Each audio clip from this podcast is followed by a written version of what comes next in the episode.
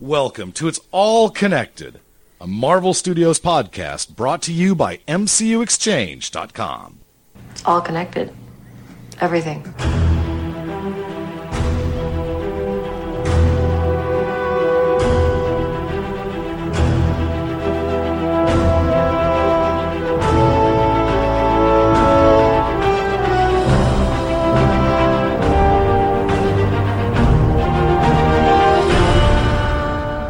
Everyone. Welcome back. It's episode 89 of It's All Connected. This is Russ and Matthew here on a Sunday morning. Yes. Been a little bit, but yeah, yeah. Yeah, next week will be late as well. I'll be traveling next week, so um, we'll we'll get it out sometime either over the weekend or by Monday morning, just in time for the next episode of Agents of Shield. Uh, yeah. But tonight we're gonna, or today we're gonna talk about uh, a little bit of news, uh, not too much going on the news front. Uh, we're going to talk about episodes five through nine of Daredevil season two and episode 15 of Agents of S.H.I.E.L.D. Space Time. Starting us off in the news, uh, the, the, note I have here is uh, Doctor Strange walks into a comic shop.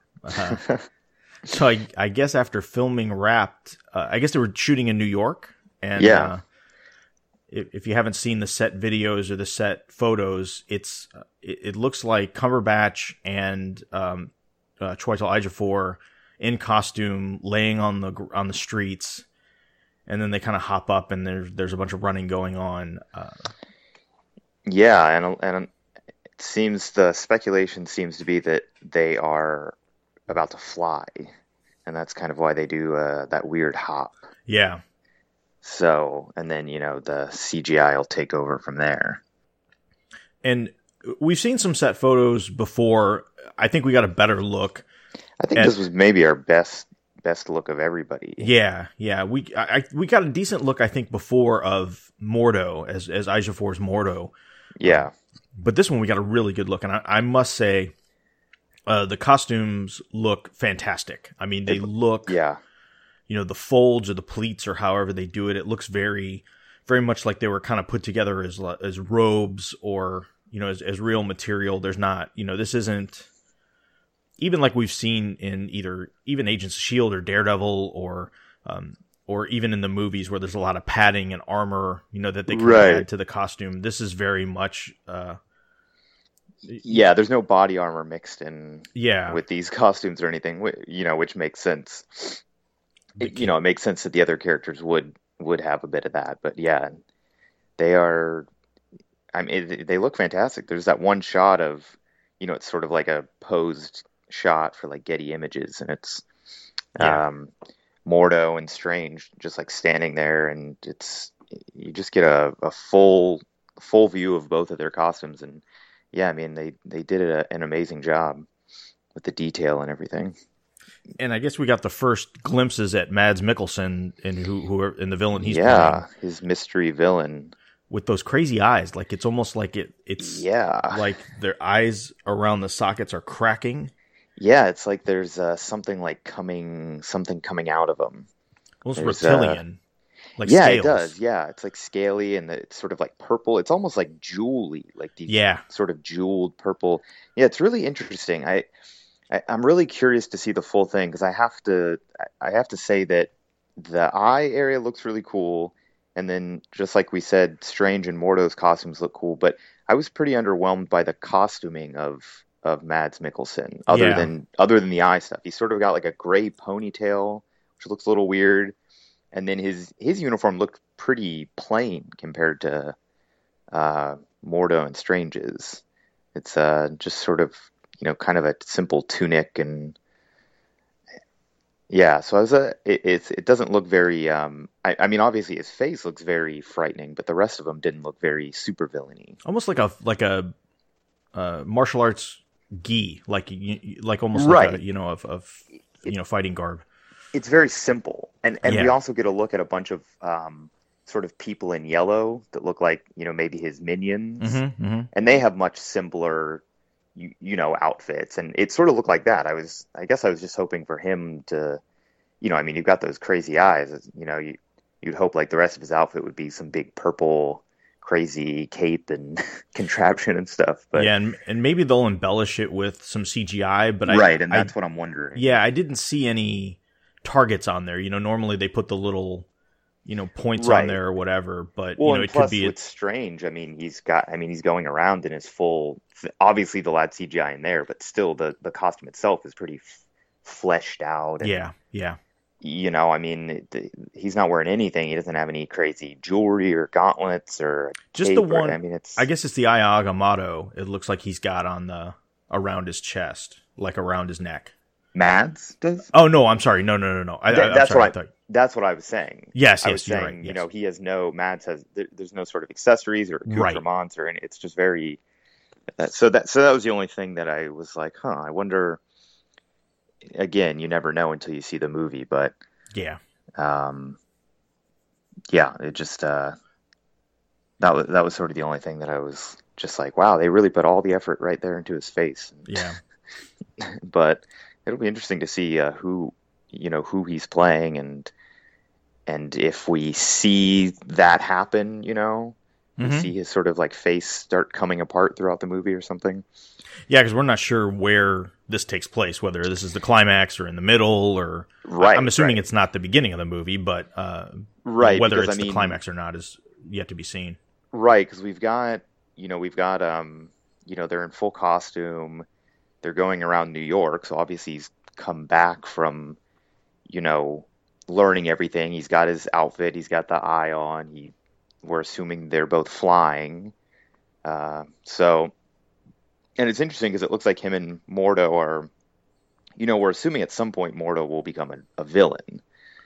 But it, it could be a sort of Sinestro thing where Yeah, he starts out like you know i would almost hope it doesn't happen in this film. I, I think you know I, I think i've said this before but i you know, i kind of feel like ant-man rushed um, darren cross's turn into like a supervillain Yeah. and had him finished up. So so i hope that they don't like make mordo come out as a villain and then be gone. But you know i it'd be nice if it was sort of like a long build up of a relationship you know and Yeah, because then I think it turns into if there if there's a Marvel trope at this point, it's that the villain is a mirror of the hero. You Right. know that there's you know there's there's always the same power set versus same power set kind of thing. right right and so it'd be nice if either he's the villain and Strange doesn't know he's the villain, right um, and and they they kind of pursue that further or something like that. Yeah, I think you know, I really think something like him being a friend and an ally for like a, a movie or even two before turning, I think would be, you know, obviously there's much more drama and stuff in that. So, um, I guess we'll see. But, but yeah, it, it doesn't feel like it's the climax, but you know, who knows? Yeah. The coolest thing though is I guess after filming Wrap, they let uh, Cumberbatch in his full gear walk into a comic shop and buy a copy of Doctor Strange: The Oath. Mm-hmm. Yeah. And that was like the coolest thing ever. I'm I'm really shocked that Marvel let that happen because it was fully sanctioned. I mean, it's like on Marvel's Instagram and Right. and everywhere else. Uh, you know, but being that we haven't even gotten a trailer yet, which I guess Tuesday I guess we'll get that's a sort trailer. of yeah. I guess that's another little mini bit of news. Yeah.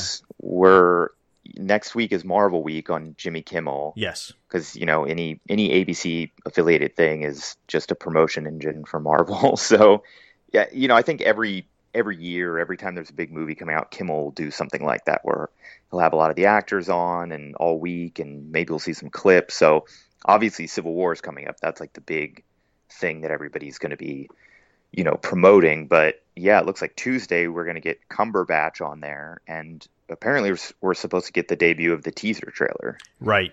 um, which a lot earlier than I thought.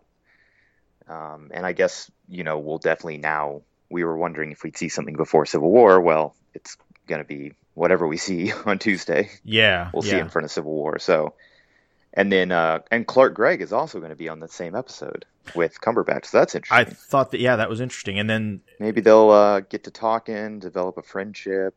that'd be nice. Cumberbatch will be like, "Look, Marvel, you guys got to get this guy back in a movie." Yeah. Or Cumberbatch is no stranger to television either, so Exactly. Yeah, maybe he's like, you know what? I really like what they're doing over at Shield. Yeah, I mean, that, that would be be a cool episode to have them show up at that would the be amazing. at at the sanctum and like for a consult or something, and he just I know. that would be awesome. I would love if just yeah, I, I really feel like all it takes is one of the actors to just be like, I really want to do this, Yeah, and Marvel will let it happen. And to me, we're wondering about like oh Hawkeye or all these people that would fit with Shield. I would love it if it turned out to be the one that seems the least likely. yeah, yeah. Like Benedict Cumberbatch, Doctor Strange. He's like, you know what? I would love to do this. Let's make this happen. That'd be fantastic. Yeah. Uh, so yeah, so lots of cool Doctor Strange stuff starting to swirl, which I think is is awesome. Yeah. So we'll have the we'll have the teaser by the time the we record next. So I know in the March solicits for previews, if you're a comic uh, person, they solicited the first volume of the Doctor Strange omnibus, which is all the old uh, Ditko stuff. It's it's the original, you know, from the from the early '60s. I, I can't remember how. I guess it's um, I don't know how many issues it's going to be. Those are I think they were. It was um. It was the ones it, he premiered at, in the same. Uh, I guess not Tales of Suspense. Maybe it was uh, Tales of Tales to Astonish. Tales to Astonish, yeah, because it was Yeah. it was Doctor Strange and uh, and and uh, Nick Fury, agent agent of Shield. Were Hmm. you know those are the two stories that that were told. So it's funny. I've got the uh, the Shield uh, omnibus, which has all that early uh, Lee Kirby stuff, and then the and then the um um the later Steranko stuff in it. So this will be the Doctor Strange stuff. So that that'll be cool. Yeah, I really think they're, and I think that's kind of the reason they let that him ha- pop into the comic shop because I think they're trying to build up as much buzz as they can with this character. And Sure. even though obviously like the set photos and stuff were going around like crazy, I think that like him in a comic shop posing with a comic in his costume, like I think that's pure like social media catnip. So oh yeah, and so I think that was a very calculated like p- people are gonna love you know this is every everyone will love this comic fans uh you know Cumberbatch fans which you know he's got like a, a legion of you know of fans for Sure. everything he does so I mean yeah I think that was sort of like a maybe a mini PR calculation there Yeah, I wouldn't be surprised. It, it's funny you mentioned that. I wouldn't be surprised if this one has a very, very strong uh, British opening. Like if in the UK this does better than average, just because Yeah. of Cumberbatch's casting. I think I think that's totally possible I'd be curious to. I'll have to. I'll have to keep an eye on that. Uh, Yeah. you know, and see how that goes. But uh, and like I've mentioned before on this show, if you haven't read Doctor Strange: The Oath, it's like a four or five issue miniseries. Uh, you can get it on Comixology if you're a digital person, and uh, you obviously it's in trade. You can get, you can pretty much get it anywhere. It's a really cool story, and uh, it pretty much is kind of one of those you could read that and you kind of get the gist of what Doctor Strange is, and hmm it's it's a it's a it's a cool story. yeah and probably a lot of those elements will be in the movie I would think, um, but it's funny because he's kind of down and out for a lot of it. He's like sick. He he gets injured, and so uh, it, it there's a lot of that in in that story. So, um, but yeah, check it out. Uh, so that's that's all I have on the. Uh, I guess sticking with the movie side of things before we move on to TV. Uh, the only other bit of news I have is the first reviews. They screened Civil War for critics, which is again a really good sign because if if the very early yeah, if the test screenings, I guess, were somewhat lukewarm to negative, they tend to push off the the, the press screenings or not have them at all. And so the fact that they did them a month out, Uh, and they've lifted the like embargo for the Yes. not the not the not the like sort of official reviews but for what they call the social reviews right? so it's like people can talk about it on social media but nobody can yet write like articles about it Right. which i apparently in in 2 weeks i think that's going to happen so it, even 2 weeks out they're going to have they're letting the reviews come in so again it speaks to how well it's being received that this this early they're letting people talk about it Yeah, and the reviews are overwhelmingly positive. I mean, everybody that's seen it is just gushing about how incredible it is, and you know, it's it's things like Spider Man's in it a lot more than you think. Uh, it's and he's getting a great i mean you know i think we all hoped but he's getting a great reception i mean Yeah. people are saying he's one of the best parts and not just spider-man but peter parker so right, right. i mean it looks like tom holland you know is really won people over yeah, yeah. Some of it is even like this movie has so much going on, it shouldn't work, but it really it it it does, which is Yeah. kind of interesting. Uh, but you know, they're definitely saying it's better than Age of Ultron. It's probably better than Winter Soldier, and w- which is pretty Yeah. crazy. Yeah, I I personally I mean I love Winter Soldier, so you know that'll be sort of how I judge it. I've I sort of have the feeling that it'll probably be better than Age of Ultron, Yeah, I'm not, that Um, wouldn't surprise me at all. which isn't super high on my list anyway. So no, no. and and it's sort of interesting because you know even though they keep saying this isn't Avengers, you know, 2.5 or whatever, it really almost feels and we'll see after the film's done, but just given all the sort of ramifications and everything that's happening, I almost feel that this might end up feeling more like an Avengers film than Age of Ultron even or like Age of Ultron will almost feel like a prequel to this Yeah, like this will be the bigger like follow up to the first Avengers in a way. Um, so yeah, I, I mean, of course, I'm still. Ex- I mean, it's like I feel like I can't get more excited, and then you know the. Re- I hope it's good, but then the reviews come in, and you're like, okay, good. yeah, Everybody's sort of confirming. You know, everybody's like the airport scene is like one of the greatest things ever, and and we've only seen like a fraction of that fight so Yeah. far in all the media, which is great because we've seen a lot of it in in a lot of the footage we've seen. So it's good to know that you know there's a lot more.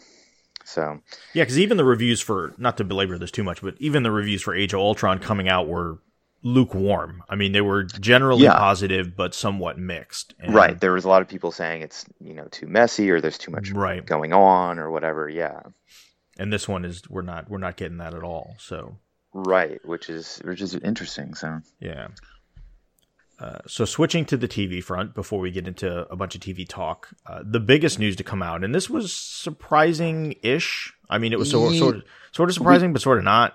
yeah, Um, is that it looks like Cloak and Dagger is going straight to series on ABC Freeform in Mm-hmm. 2017, which Freeform is the previous ABC Family yeah, channel. They like, rebranded rebranding it. Yeah, Yeah, to get, I guess they're kind of moving. You know, when ABC Family first started, it was very, um, it it was kind of their, I guess, equivalent of maybe like Disney Channel, except for scripted dramas on the AB. You know, it it yeah, it kind of spoke to a slightly, uh, slightly older audience, I would say, than Disney Channel, but yet still very, um, very like young teenager. and very straight laced. Yeah. very straight laced.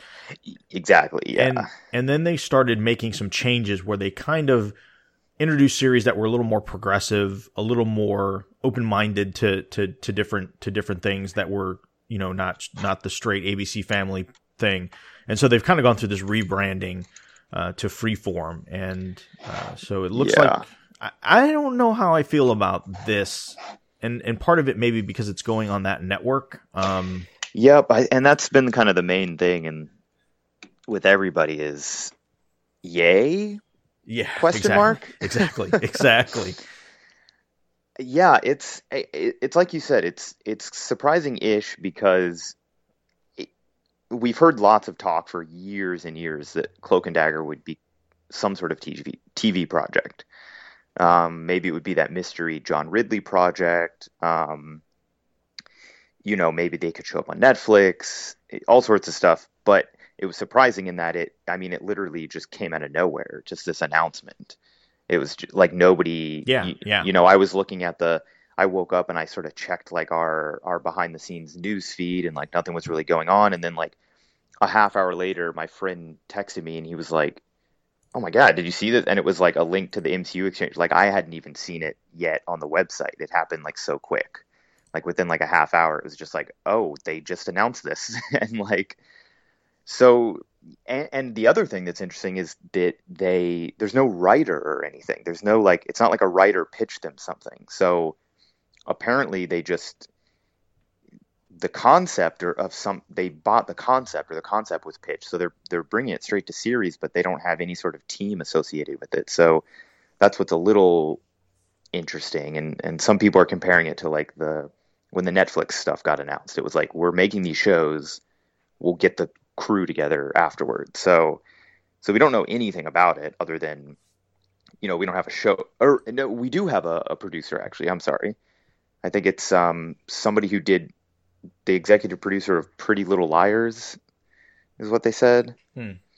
um so just you know another thing from abc family which again is a little like uh, i don't know but i think that's how people felt about melissa rosenberg too before so i, I don't know. Um and it looks like free um, which is sort of like the branding they're going for you know where it's obviously it appeals to adults but it's also still targeted at like teens. Um, so i don't know. I mean i i like this i like you know arrow and flash and stuff. So you know if it's if it's that sort of tone i'm okay with that. And they definitely seem to be playing up the romance angle i've seen in all the promotion for it. It- it's very much like a romance show so i guess that's sort of code speak for you know it'll be a lot of the sort of soap opera elements that like a lot of cw shows have so you know i guess some people don't like that i Yeah, don't know yeah. I'm, I'm. I- I guess you know, kind of for me, wait and see what happens. Um, yeah i think we need some more reveals of who's involved and and I think part of it is th- this show just may not be targeted to. I may not be the target, or you know, we may not be the target audience for this show, just in general. Like this, mm. this just may, yeah this just may be geared towards a, a different audience to try and get them into the Marvel, you know, Yeah. studio side of things. You know, this may be targeted towards, you know, teenage, you know, males and females, and you know, just I'm kind of that, like that kind of drama. teenage girls, which is kind of Yeah. the demographic of CW, and and which you know isn't, and and is the demographic of like Supergirl and Sure, sure. and you know maybe isn't isn't when it comes to comic book stuff, you know, there isn't a lot of stuff marketed towards them. So, you know, I think a lot more people are trying to expand their base, and it makes sense that eventually they would do this because obviously ABC can only do so many shows, and Yeah. here they have this other network. It was it was only a matter of time before some Marvel property showed up on this other channel, and it was bound to be either this or Runaways or Power Pack or you know it, it's probably going to revolve around teens or young adults. You Yeah. know, Well, I think too, and I know nothing. I'm I'm totally speaking out of my backside with this, but for for a network like ABC Freeform, my guess is they probably are able to target advertising a little better. So you know the the 18 to 49 demo for you know males 18 to 49 or whatever it is, it, it may may not be.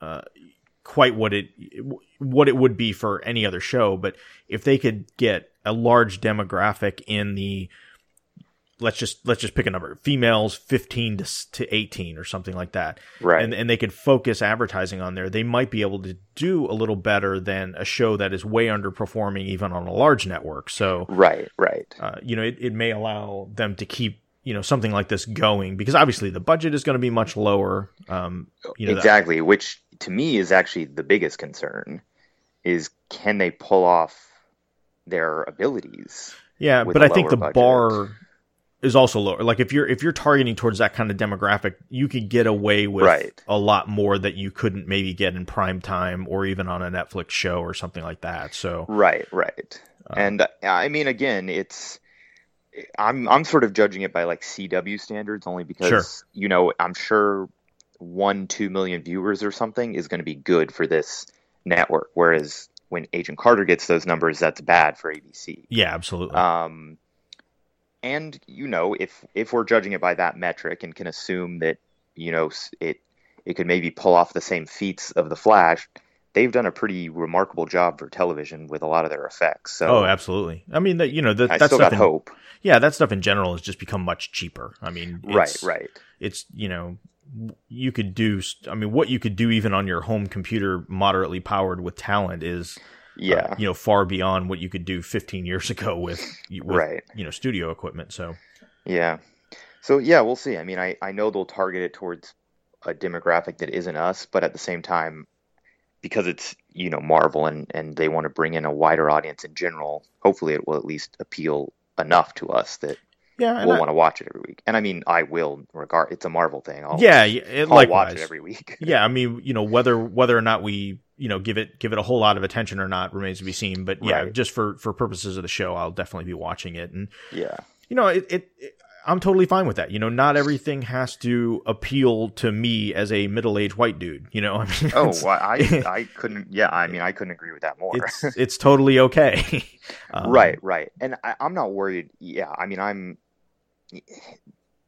I, I'm not worried about like the target or or anything like that. I mean, if if if they can write, and, and it's you know, it's unfair to say that just because it's targeted towards a younger audience or something that that means it's bad or something. I mean, is if they can get you know good writers and right or a good showrunner and stuff, like I, I think it's perfectly capable of of delivering you know entertaining TV and good characters and stuff. So yeah, um, yeah. There was a show. This I'm is glad they're doing it. I'm glad it's happening versus no Cloak and Dagger TV show. Yeah, there was a show. I guess it was ten years ago that was on ABC Family called Kyle X Y, and I didn't watch that show. Yeah, I didn't watch it, but I remember. I know what you're talking about. But a buddy of mine watched it, and he was really he really enjoyed it. You know, because it was it was very sci-fi ish, and he felt the yeah, writing and the acting was good. It, it seemed like a little more like Smallville level, Yeah, yeah.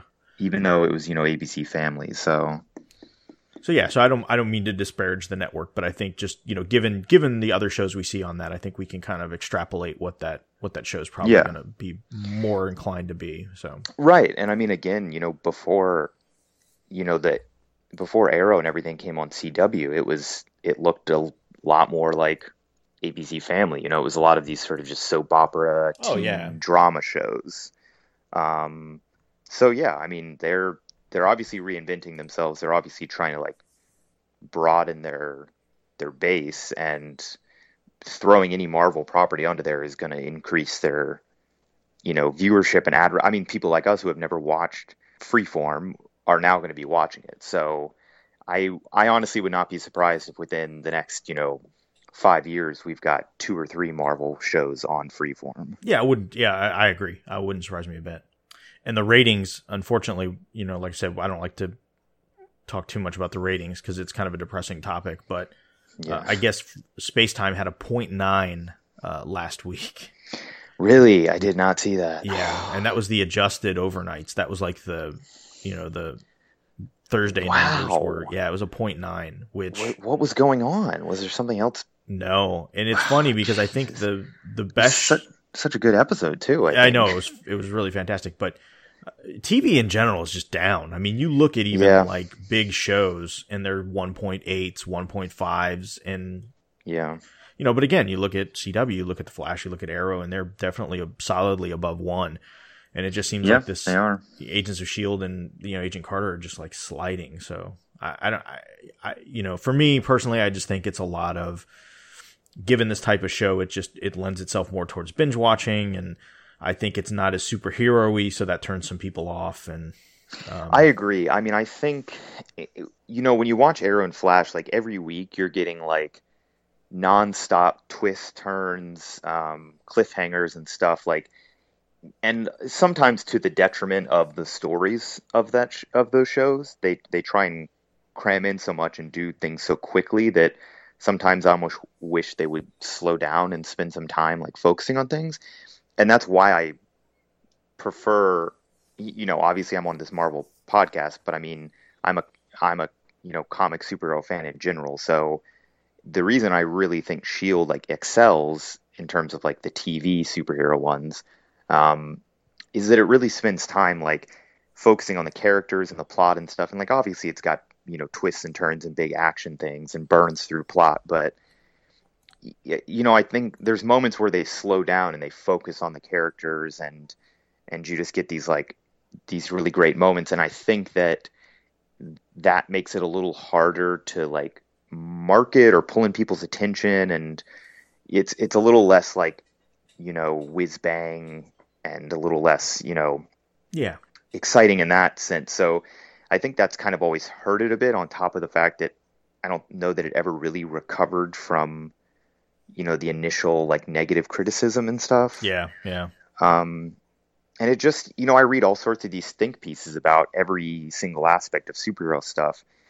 And S.H.I.E.L.D. almost never gets mentioned in any of the conversations, even when it's entirely relevant to the conversation. Um, so it's just, I, I don't know. It's, it's like it hit this weird void where people just ignore it a lot. And it, it really is a shame. But because I, you know, we've talked about this a lot, but it's, you know, it's gotten so much better and improved so much. But I, don't- I don't know, uh, I don't know what the solution is, but it's been renewed, so you know, it's not, it's not like we have to worry about it being canceled anytime soon. Probably ever at this point. Yeah, yeah. So But- yeah, we'll see. Maybe Civil War will give it a little bit of a shot in the arm. So Yeah, it could, and that's another reason why it would be so smart for them to just give it a little plug in one of these movies. yeah, You've yeah. got hundreds of millions of people around the world watching these movies, and they're like, you know, they say something about Shield, and suddenly everyone's like, oh, maybe we should check the show out again, or for the first time, or something. But you know, from a marketing standpoint, you think it would be a smart move, but we'll see. Yep. We shall see. All right, so we'll switch gears away from news and let's talk about some Daredevil season two. Uh, so again, episode five. We'll, like I said, we'll go five, six, seven, eight, and nine. So a little, kind of the large middle piece, and then next episode we'll we'll kind of finish it off. Um, but episode five is titled Kinbaku, uh, and this pretty much picks up. I would say picks up right where we left off, kind of, sort of, but it starts with Matt and Elektra meeting while Matt uh, is in college. And him and Foggy basically crash a party, Yeah, and uh, and and Matt and Elektra are kind of able to have their their first interaction. And um, the the bulk of this episode is these flashbacks that just kind of take us through their history uh, and how they met. And hmm Matt, I think for the first time, kind of finds somebody that's I I can't even say like him, but I think Matt for a long time because of his abilities and everything and his desire to want to right wrongs is felt repressed and he comes Yeah, across and somebody being a Catholic. yeah, exactly. Yeah. Um, he finds somebody that just kind of doesn't like sees completely past the fact that he's blind, that he can be completely honest with, that he Yeah, can, you know, can show that he, while he's blind, he can he can he can actually see. Um, Yeah. and that and she's pure id too. yeah, yeah. I mean, they you know steal cars. They you know you know are uh, what seems like us out partying all the time. They're Right. having a lot of fun. They're getting into trouble or you know getting out of trouble.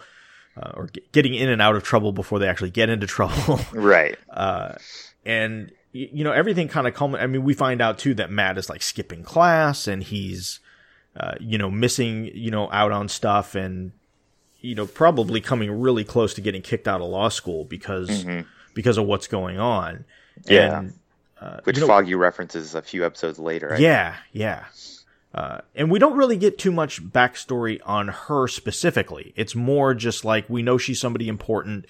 She has all these bodyguards around her. She's, you know, she's somewhat mysterious, but we don't really get kind of like her. That that'll come later where we get Yeah. her specifically um, in what she's all about. And it's they do more like their personality. Like we we don't know her like literal history, but we we learn her personality. Yes, yes. Uh, and it and it's really cool. Later on, when we get to it, they do a really good job, I think, of explaining why it is that uh, this character is called Elektra Natchios, and she doesn't look Greek, uh, which Right. which I thought was Yeah. really cool. yeah, they did a good job of that. Totally. Yeah, but everything kind of culminates with this backstory uh, where they break into Roscoe Sweeney's house, and Roscoe Sweeney, of course, is the man that was responsible for Jack Murdock's death, and she has him tied up, and they're kind of trashing his house a little bit, unbeknownst to Matt. And Right. Which that was one of my favorite scenes. It's just them in the kitchen. yeah, Like, it's like I know we can't have this Matt all the time, but there's something so enjoyable about like a completely unencumbered Matt, you know, not browbeating, not worry, you know, he was just him. I mean, there was a scene where she like throws a like a jar of pickles at him or something and he just sort of like casually catches it. I just loved how casually cool like both of them were. Mhm, Like mhm. her like eating cheese off of his chest with like a knife and them like giving each other drinks. I, it was just we're never going to see Matt that sort of like cool and together again, i at least for a few seasons. yeah. And, And the I really breakdown- enjoyed that. and the breakdown at the party where she deconstructs who he is and he deconstructs who she is. Right. You know. It, Well- it, it was just great seeing like both of them in, at the top of their game without Matt having to worry about like all the thousands of things that he constantly worries about, like you know, each season. You know, Yeah. just him unencumbered and him just like having fun and him using his smarts and his abilities and. I hope someday we'll get to that in the show where he's sort of that a little more of that Matt all the time Yeah. because I sort of the Mark Waid run of Daredevil, Mm-hmm, mm-hmm. which sort of I, I to me that it was it was a bit of that. That's where we get more of a carefree Matt and carefree Daredevil. He has more fun. Obviously, the comic is much funnier, and the the art makes it very sort of like bright and funny and stuff. Even though he's dealing with uh, actually a lot of dark stuff in that run, um, but I wouldn't mind that in you know a, a few years of, of him being a lot lighter and funnier and and sort of freer with his abilities, you know. But uh, it, it was a nice taste of of that version of Matt. Yeah, for sure. Uh, but it, it kind of culminates with, like I said, this thing of Ros- Roscoe Sweeney, and she is imploring him to kill him. It's like all of this kind of carefree delinquency that they've been going through culminates at this point, and Matt is just like, I, I can't do that. Like, I can't, Right. I, I can't, I can't do that. And then I think it kind of wakes him up into the person he's been over the last, you know, how many ever weeks or months that this has been going on hmm and he pretty much tells her, "Look, I'm calling the police. Like we Yeah. cannot, we can't. I'm not going to kill him. We can't kill him." Um, Yeah, and he sort of learns about you know he's been sort of love blind to who she really is, so it sort of wakes him up to that as well. yeah, Like, oh, maybe maybe this isn't all like fun and games. yeah, There's something sort of uh, sinister inside Elektra. yeah. So that kind of we we can tell that that's kind of how things ended and ended poorly for the two of them. And as we find out when things come back, they haven't seen each other since then. Like at that moment when Matt left and was done with her, uh, that was it. Yeah, so And- 10, 10 years. Ten years, yeah. Uh, that they haven't they haven't seen each other. Um, Pretty crazy, yeah. It's a Yeah. long time. yeah. And again, not hundred percent faithful to Miller's adaptation in the comics, but in in general, it is. I mean, it's I the think whole, so. Yeah, I, I mean, spirit the- of it. Yeah, the reasons you know why they kind of separate from each other are a little different, but you know the whole fact that they had this carefree relationship when they first met in college, and and Right. and her influence on Matt is very much at the I think that's the important part. Yeah, Yeah, because obviously absolutely. the the finer details they're going to want to tie it into the story they're telling. Sure, sure. Um, you know, whereas all the other Daredevil comic stuff draws off of decades worth of storylines and material and stuff. So, Right. but yeah, their their sort of introduction, even that scene where she like is driving that car and he like hops in with her. I mean, that's straight out of uh, Man Without Fear.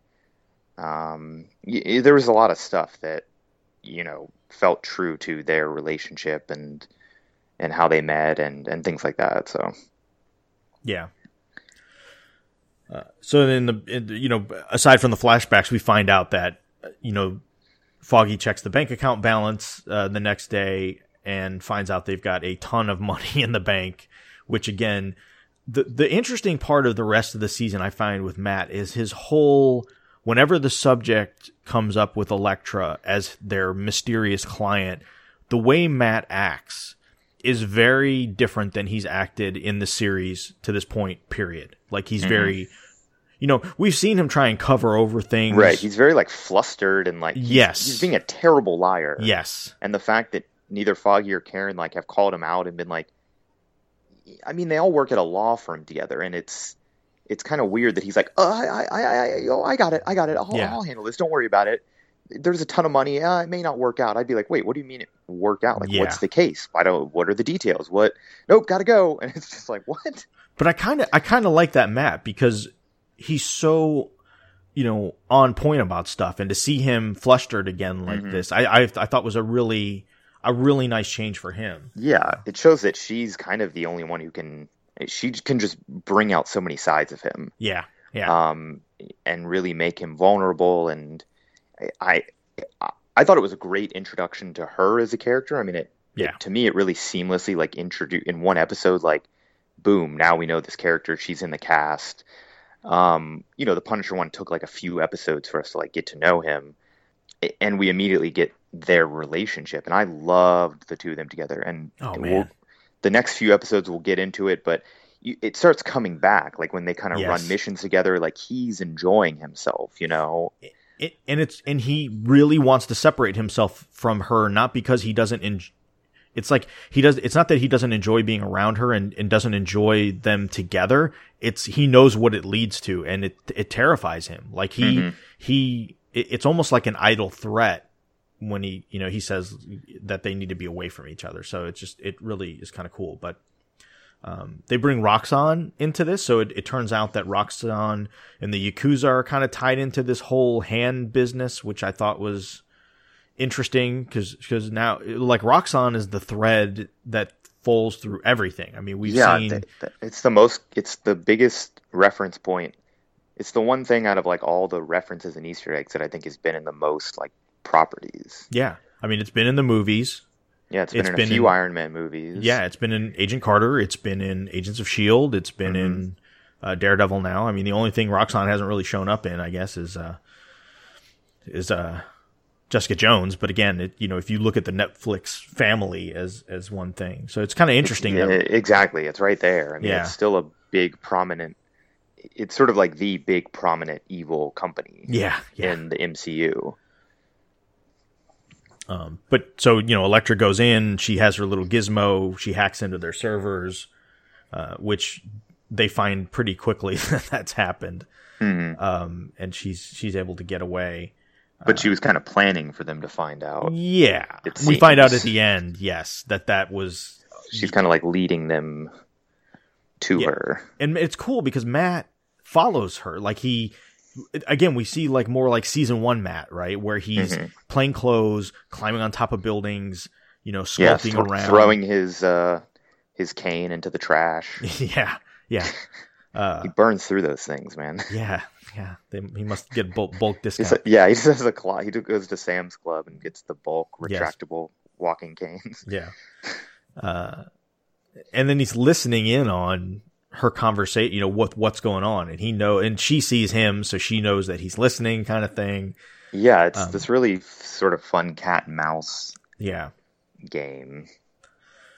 So she, you know, again, sets up this meeting and, and, uh, and then when the servers get hacked, they have to postpone. And so she leaves and, uh, you, you know, that, that whole thing uh, goes on. And, and meanwhile, the, the one the cool thing also, you know, we talked a lot about Foggy this season and Foggy's got a much bigger part. Um, but I like when, I I love Marcy. I love Marcy. I do too. I really do. I again, I think this season did such a great job of taking all of its almost every supporting cast member from season one and like giving them a bit more meat and story and chance to shine this season. And it, Yeah. it it really makes it so much more enjoyable because yeah, I just her and Foggy together are so great. Yeah.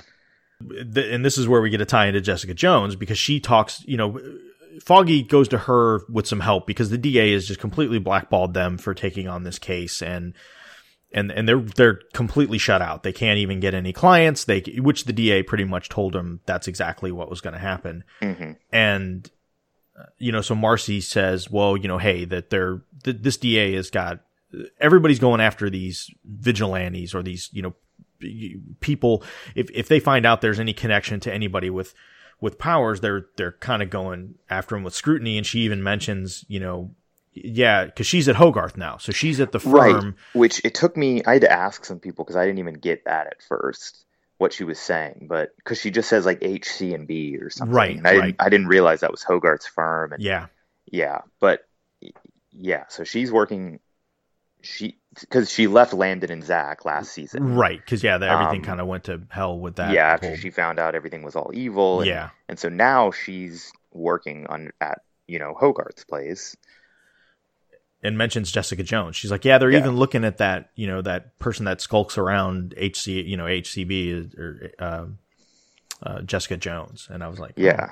it's kind of an offhand reference, but I thought that was kind of cool. Yeah, and I mean we get a f- we get quite a few throughout the season references to Jessica Jones, which I liked because there's almost no Jessica Jones references to Daredevil. Right. Um, which you know, again, we were kind of talking. Maybe they were kind of happening at the exact same time. It's kind of hard to tell, but but yeah, it was nice that they're. I, I think they're a little more comfortable now this season, like making those connections. And I wouldn't be, you know, uh, we might not see as many in Luke Cage, but it's like once they sort of establish them in the first season, then it's like okay, now we can talk about these things more and Yeah. you know let them bleed bleed together a little more. Yeah. Uh, the other thing, and this is something I was curious, uh, I, I, I really wanted to talk about because I took this as as meaning possibly two things. So Karen is hot on the this this whole story with the Punishers. You know, she she feels like there's more to it, that there's something else going on. Uh, Matt and Foggy are a little less interested because they felt like they had all the crazy they could handle with Right. Fisk and how all that unfolded. Yeah. Well, I think Matt just doesn't care at all at this point. Right. Yeah. Uh, yeah, he's preoccupied, obviously. yeah. He set the whole thing up, and then he's like, "See ya." Yeah, and and Karen is is like a dog with a bone with this thing. Um, but she goes she goes back to the paper. She talks to the editor, and she and he says he takes her. She's like, "Well, I wonder if I could look through the archives because she's trying to find out what happened to his family." And he takes her in the back, and everything is all hard copy uh, printouts. You know, the, basically the, Yeah. the physical papers. And he says after the incident, all the servers were wiped. So he says every everything stays in paper for archives. So does he mean because of the damage, like the servers were were injured, or does he mean like Shield came and wiped everything to hush hush and not Oh, make things I- so public? I don't know. I, I just took it as like the damage, like you know, just catch all damage. But I don't. That's possible. I didn't think of it that way. Yeah, I guess I guess when I hear the term wiped, that means like somebody. Sure. Yeah, that does it does imply like uh right because it's not like what malfunction would have happened that just would have deleted all the data. Yeah, because he didn't say like, "Hey, the servers were all trashed, or they blew up, or they, you know, they were, you know, destroyed, Yeah. or whatever." He said that, that they were wiped. So I thought that was interesting. Uh, so that's the second time something's come up, and I, I'm not really sure what they they kind of gloss over it and and don't put much attention. You know, the other thing was the whole, you know, hero proposition thing, which Right. Right. so I'm, I'm curious what uh, what that might have meant. Um, but then this episode kind of ends. We go back to the to the Elektra train where Matt shows up at her place and scolds him for scolds her for what she's doing, and that's when she pretty much says, "Well, yeah, all these yakuza are coming," and Matt is like, "What do you like? What yakuza? I took out the yakuza, you know, last season," and she's like, "Yeah, well, not all of them," and you know, he's kind of freaking out and they're definitely on their way. And she opens up this box and she has his costume. So she, Yeah. she totally arranged all of this to fall exactly how it fell. Yeah, which is just like the perfect little like cape like capper to her her whole character introduction this Yeah. episode. Yeah. Uh, so that's how the episode ends is the Yakuza are on the way and Matt and uh, Elektra are kind of in a spot. Uh, so episode six is regrets only. Uh, and it, pre- it starts out right again, right where we left off. They back it up a few minutes to show, I guess, the Yakuza side and them getting on their motorcycles and heading Right. towards the building and getting ready to storm. And, uh, y- you know, they, they have this really awesome fight between Elektra and Matt and the Yakuza, and they're able to kind of. We cut over to, to the next morning, and Matt and this is really funny because when him and Elektra are having breakfast at the diner, and she's just like eating everything in sight, Yeah. like it meant nothing to her, and Matt is just like like he's taking the pie away from her and setting it down because Yeah. he's so pissed because uh you know he he's like look you know this whole I'm serious about this whole no dying thing like we cannot kill people and you know she's still the Elektra that he left 10 years ago and he's you know trying to be a better person so it was a really Right. cool scene between the two of them in the diner when they're just going back and forth with each other and her flippant attitude towards the whole thing Yeah. And and of course I loved the last thing. Like, you know, she's like, and one more thing, you've got to give me that pie back. yeah yeah yeah yeah, I again, I just um yeah, she did uh, Élodie Yung just did a an amazing job with that character. Um just makes her so enjoyable even though you know in a in a way you shouldn't like her. you know, Yeah, but you just can't help it. very charismatic as that Yes. character. Uh, but yeah, really good. Uh, I love the fact that the public defender for Castle is uh, he plays a character named Roth. But I don't know if you ever watched that show Eureka. I didn't know. Um, but he plays I've Doug- seen a couple episodes. But yeah, the actor's no. Neil Grayston, and uh, he played the character of Douglas Fargo, who uh, has an interesting arc throughout that show. But Fargo's or Eureka's a pretty good show. A little little corny uh, at times, but but overall really good. And uh, they do some cool things with time travel in that show that have a, a lasting impact, uh, specifically for his character in a positive way. Oh, Um, cool. But yeah, so I thought it was funny to see him uh, be the be the public defender. Completely very- inept. I mean, Right, the very easy to manipulate public defender. Yeah, and uh, you know they even have that bit where she's like, "Oh yeah, I've, I've met the district attorney," and they're like, uh, "Where and when?" And he's like, "Uh, when I got to sign this case." yeah. so that was kind of funny. Um, and then they realize that you know this whole thing is you know he's trying to get information and and all this kind of stuff, and they're they're kind of stonewalling him a, a bit. Mhm. Um, Mahoney gets promoted. He's now yes, finally. detective sergeant, not just sergeant. Right. And they they Actually, I saw at one point on his name tag or on his desk it said Sergeant Detective. Even Yeah. though he says Detective Sergeant, a little confusing. I, Yeah, I've never known how like those things work, where you have like one rank and you keep it, and then you get another one. Yeah, he was like a desk sergeant the first season, and so he's a sergeant, but now he's a detective. So yeah, it's just such Yeah. a confusing thing. Like, Yeah, it's it's weird.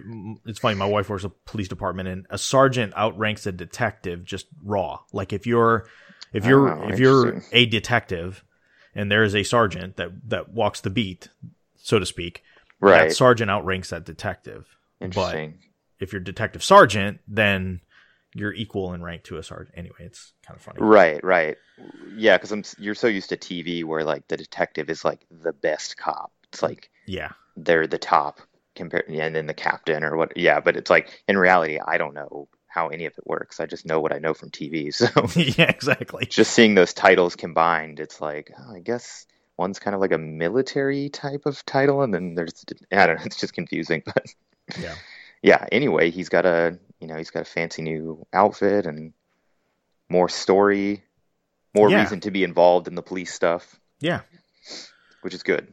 Yeah, and again another another through character. I'm curious to Mm-hmm. see if we see him in Luke Cage at all, or uh, if if we see him move forward because he did he did pop up briefly in Jessica Jones. So Yeah, I mean it's um I guess a lot of the questions with Luke Cage characters is they're in like a completely different part of town. right, yeah, that's Um, true. Yeah, they're so- not they're not straight up in Hell's Kitchen. Right. But but yeah, those to me those are the perfect type of crossover characters. Are these little ones that it's not super distracting if you haven't seen the other show, Right. but it's a nice it's a nice world building thing for like the rest of us. Mhm.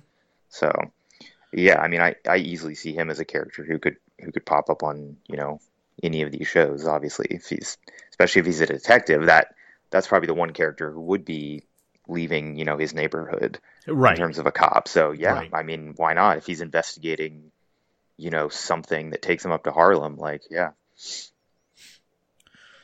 So after meeting with uh, Mr. Roth, Matt and company decide they're going to take Matt's uh, Frank's case, and so they go to the hospital and they have another showdown with Reyes, which I thought was awesome. great, so Um, good. Yeah, it's just another one of those. Oh, maybe they'll wonder why you uh, have no evidence or no, you know, no paperwork at all on the fact that you know Grotto. You basically set up Grotto as this witness Right. and used him as bait. And oh, we by the way, we have all the documentation on this. So if you want to disbar me, maybe we'll have that conversation and you'll be the one disbarred. You know that. whole- right, right, and there's like a conflict of interest because Yeah. you're the prosecuting DA. Right.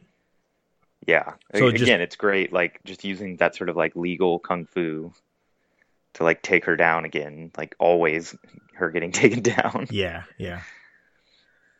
Uh, so again, they, they you know they go in and talk to Frank, and um, I it was a really um, he he ends up agreeing that he'll let them take the case.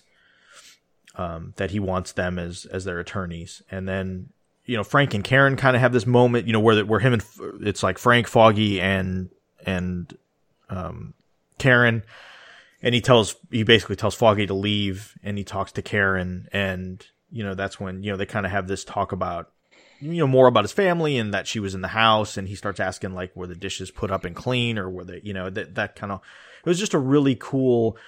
I liked the bonding that we saw from from Frank and, and Karen because Yeah. it seemed and again it gets more heated because Karen you know when Karen and Matt kind of go on their date and you know she or even after that when she kind of basically says look I kind of get what he's doing you know he's Right. and Matt is like well no I think we need to I think we need to take a break here because Yeah, he just can't sign on to that Yeah, there's there's something that I mean I I hope I hope they don't draw this out for like, you know, five seasons, but there's obviously something with Karen's backstory that we yes haven't quite gotten. And my my only worry is that when we find out what it is, it'll be like, oh, that's it, because they've made it Yeah. seem like something whole, like something terrible happened that she did something awful. Because my um my friend's been rewatching the first season, or or he's never seen it, so he's been watching the first season. I've been like tuning in in some of them and just picking up on these elements that all throughout the first season she she goes on and on about that there's all these moments with her and Urich and stuff too where she makes it seem like she just did like this I don't even know. Like it seems like she just murdered a bunch of people or something which like I know isn't the case so I'm just worried that when it gets revealed it'll be like oh that's not really that big a deal or I think it's something with her sister because her brother. Is her brother she Yeah. she opens up the paper and it's like I forget said what something about someone being in a car crash. Yeah. And that's what I'm what I'm worried about is it'll just be like she was driving drunk or, and again I'm not I'm not saying that's not a terrible thing at all but they make it they're making her seem like she did she's compared to the Punisher in some way. Well so if it turns out that she just kind of made this mistake or something.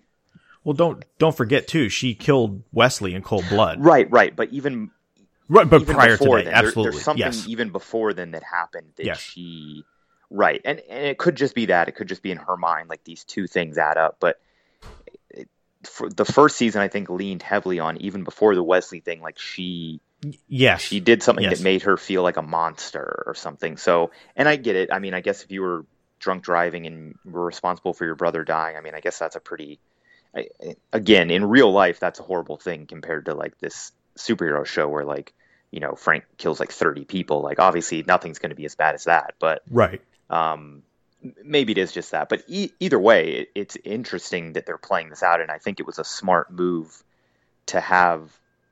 I think everything they did with Karen was smart. I mean, one having her feel connected to the Punisher and sort of being like the character that interacts with him the most, and two having her slowly become like a reporter, which sort of seemed like it was happening in season one. Like she's got that knack for like research and and following through on these leads and and she's you know fearless enough to like you know do some dumb stuff every once in a while to like sort of get a lead. So you know she's got a lot of the qualities that like Urich had so yeah.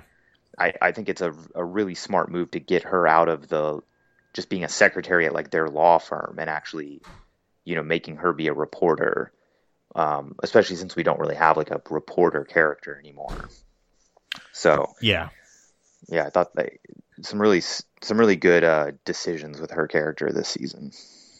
yeah I was a little surprised that we didn't get more forwarding of some of that backstory like we didn't find out more about I was too. Wesley or you know we They teased that we would this season, like at the end of last season. They really made it seem like we would, and honestly, we that newspaper that's all we got. yeah yeah That's really all we got, other than more vague, like I did something bad sort of Right. things. You know, that that's all we got, and that's a it, they can't keep doing that. Like every season, we get one little snippet because nothing will be worth it. Like the reveal will never be worth it. You know. Yeah, I'm hoping next season we get like a Karen. You know, we've kind of, you know, in season one we got the Matt and the and the Fisk backstory episode. Mm-hmm. Well, with Matt it was multiple episodes, but with Yeah. Fisk it was one episode. This season we've got, you know, backstory with with Elektra. I'm hoping next season we get you know a Karen backstory episode that finally I do too. brings that to, to front. Yeah, because we get, you know, we've seen Foggy and Matt's flashbacks, and you know, I'm not saying there's nothing worth exploring. Like Foggy's a good character, but we don't need his backstory. Like we get it. Like we Yeah. don't need any more of like, you know, he's a regular dude. I mean, he, Right. But but His parents wanted yeah, to be I- a butcher. Yeah. Right, right. Yeah. But with Karen, I think you know that that would be a very compelling one. And if they drag it out too much longer, I, I get it. There was a lot of stuff going on this season, but It lessens the impact. Like if you know if they exactly. if they pull this in season four, it's like who cares at this point? That happened three three years ago. Like, right. We don't even we'll just remember. Be like, oh, okay, yeah, yeah. It's like, oh, that was that was it. And and shows do that all the time, where they sort of drag out this reveal, and then it's just like, it's never that satisfying. Yeah. You're just like, what could it be? They won't tell us. It must be terrible. I, I guess in one sense that they, if they're going this route, they haven't drug it out. So it's not like every couple episodes we get another nugget. No, that just no, is no, like, no, oh my all. god. You know, I'd I'd almost if if if they don't have room to tell it, I'd almost rather them do it this way, where they're just like, look, let's not even get into it because then it just feels like we're dragging it out. Um, Right, but but I really do. I, I think they could easily. I think they could easily devote like an episode to like a flashback of that, especially if they compared it to. Especially if we deal with something next season where like Karen and Matt are involved, and Yeah. there's an episode where she's sort of confronting. We we know Matt's backstory, so like if there was an episode where the two of them were confronting like their issues and she's sort of confronting who he is that would kind of be the perfect time for her to start Yes. thinking back I, I could easily see that in episode like two or three of Yeah. the next season like I, I guess they probably couldn't do it in the the first episode but i could really see that piggybacking off of her grappling with like matt revealing who he is you know yeah, and and the that fact she that she thinks back to like oh who am i and yeah know, and oh my god i i said this to him about frank and you know this is who he is and you know Right. obviously that you know that that whole dynamic but Yeah. um the, the other kind of centerpiece to this episode is of course matt has to take off again because Elektra calls him. Yeah. And uh uh they decide they need this this piece of information that's kept in this yakatomi building. And again it's like the old matt and Elektra where they yeah it's great. they show up at the place. He's in his tux, and it's like a little bit of a heist yeah, you know spy mini movie all of a sudden which yeah, is a great use of of his ability of both of their abilities but especially his i mean he's kind of got these sneaking around ninja powers so it's like yeah. And he totally ah. plays up the blind aspect. You know, he Right, bumps it into was- the it guy. He takes It's the like- card. yeah like i would love like i could handle every season having an oceans 11 style Yes. thing where matt has to maybe next season someone blackmails him and he has to like break into like a casino or something Yeah, I would I could I could watch that spin off where Matt just like robs casinos or something. Yeah. So of course they get to the place that the, the office that they need to get into. They find a ledger, which I thought that was awesome because Matt's like, uh, "This one." He taps on it. This Yeah, is pa- yeah. papers and books and, And sensing like the buzzing of like the door and Yeah. yeah, the, the whole thing was good. Yeah. And she's like kind of freaking out and he's just kind of like chilling at the desk like yeah, uh oh, it's over here. Oh, it's this one. yeah, we we finally see her a bit flustered yes, and and him a little more calm and collected. And even I mean if she was there alone, she would have run into guards like 10 times. I mean, every time there's a guard around the corner like he pulls her aside. So Yep. Yep. yeah, it, it was good seeing him be a little more in control and her being a little. Um, she was being sloppy, you know. Yes. She was she wasn't being very cautious because she was so like anxious. Yeah. So of course they get this ledger and then the alarms are tripped and I love that they play up the whole oh we're just we just snuck off to go make out Yeah, and uh and get frisky and which is good. I mean, hey, he's a blind guy. Like yeah. it couldn't have been him. Yeah, exactly. Yeah, again it plays up his his weakness as a strength, which I thought was cool. So Yeah, uh so you know obviously they get the ledger and they get away and um that that that comes up next episode but um i love at the end where foggy uh has this big thing where he's like yeah the people versus frank castle starts next week yeah, uh and there was a cool uh, i think it was the trial of the punisher by uh guggenheim and i think Leinil Yu did the art and it was Mhm. basically the, the it was the trial of frank castle yeah, yeah. um, and the other It's- thing, it's like a, it's only like a few issues, right? Yeah, yeah, I think it's yeah four or five issues. Yeah. it was a it was a separate miniseries. The other thing we didn't mention from last episode was in I think it was the Rucka run of Daredevil. I think it was number three, where there's an actual. It it was uh, Rucka and Dylan. I think um, Dylan did the art, but it's it's straight out of that comic where he's chained up to the to the chimney stack, the gun taped to his hand. Not the same character, um, but he basically says the same thing: one bullet, one you know one shot. And he, he basically tells him the same thing like you and it's this whole matt struggling with you know the fact that he can't kill. So again that that whole sequence was pulled straight out of the comics. Yeah. which i thought was cool. Uh episode 7 is semper fidelis. And so they try and talk him into the fact that they're going to go for a ptsd plea. The fact that he was uh, in the war and you know was highly decorated and you know they you know foggy even says we have no idea what he saw over there. And uh matt you know they're gonna matt's gonna do the opening statement because that's his thing you know that's his his strong suit. F- you know foggy's gonna gonna defer that to him. You know matt's all on board. Um but frank is really he's he's very against the ptsd uh def- and i thought this was a really cool writing thing that they did.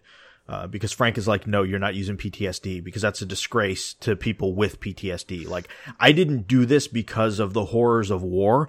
I did this because these a-holes killed my family, like, and Right. shot me in the head. Like, this has nothing to do with my service to my country and my, you know, and the fact that I was a Marine. And you're, if you do this to me, you're disgracing them, you know, the, the people that actually deal with this as a real thing.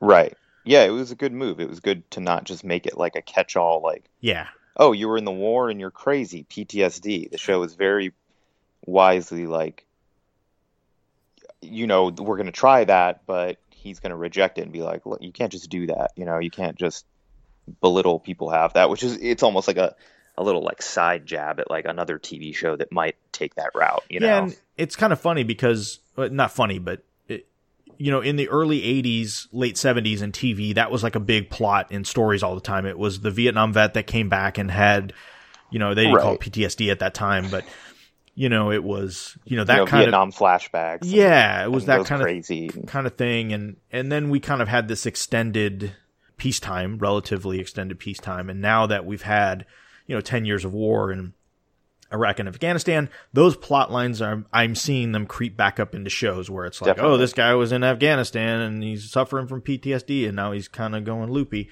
Um and so I thought this was really cool way to not fall into that trope and then to kind of just um almost uh you know keep with the stereotype you know that always kind of makes me uncomfortable honestly. Mm-hmm. um so I, I thought that was a really cool way to go Yeah, again, sort of subverting tropes, which yeah yeah I think yeah. Marvel all across the board has been really good at, like bringing you bringing up a trope and then being like, no, we're not going there. Yeah.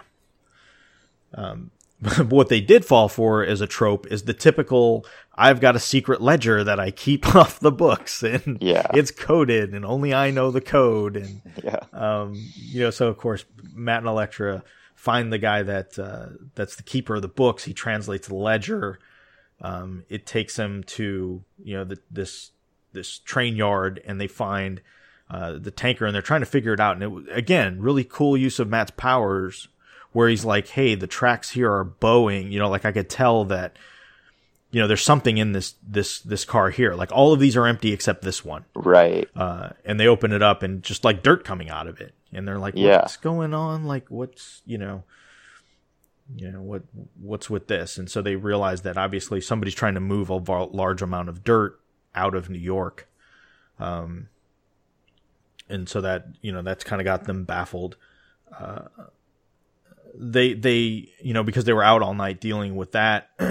um, of course, they got they they got attacked at the train yard. Yeah, they they Yeah, yeah. They they got attacked by some of the yakuza people again. yeah. So they again have a big fight there. There's a lot of shooting, and again, really great choreography, especially with them almost, uh, you know, kind of whooping, crouching tiger, hidden dragon, kind of you know f- jumping up on the top of the trains. yeah, and, yeah, you know that kind yeah. of They stuff. they they do that every once in a while, but it's it's fun to see that they both sort of have that super jumping ability. Yeah, yeah. The two of them. Uh, so that that's cool. Uh, and then the two the two of them kind of have their intimate moment, and I like that that they bring up the the Nobu the scars. Like Matt's, you know, she's kind of looking at all of his scars, and you know, you could see where he got hit. You know, most of them, the, the nasty ones are Nobu, and Yeah. you know, even the one on his side that really just almost almost did him in. Um, Yeah. Some foreshadowing there. yeah. And obviously, because of all that, Matt wakes up late and he misses the opening statements. Uh, yeah. Worst lawyer ever. Yeah. This whole season. Yeah. Um. So again, and and then Matt and Karen, this is where they have their. You know, she comes by.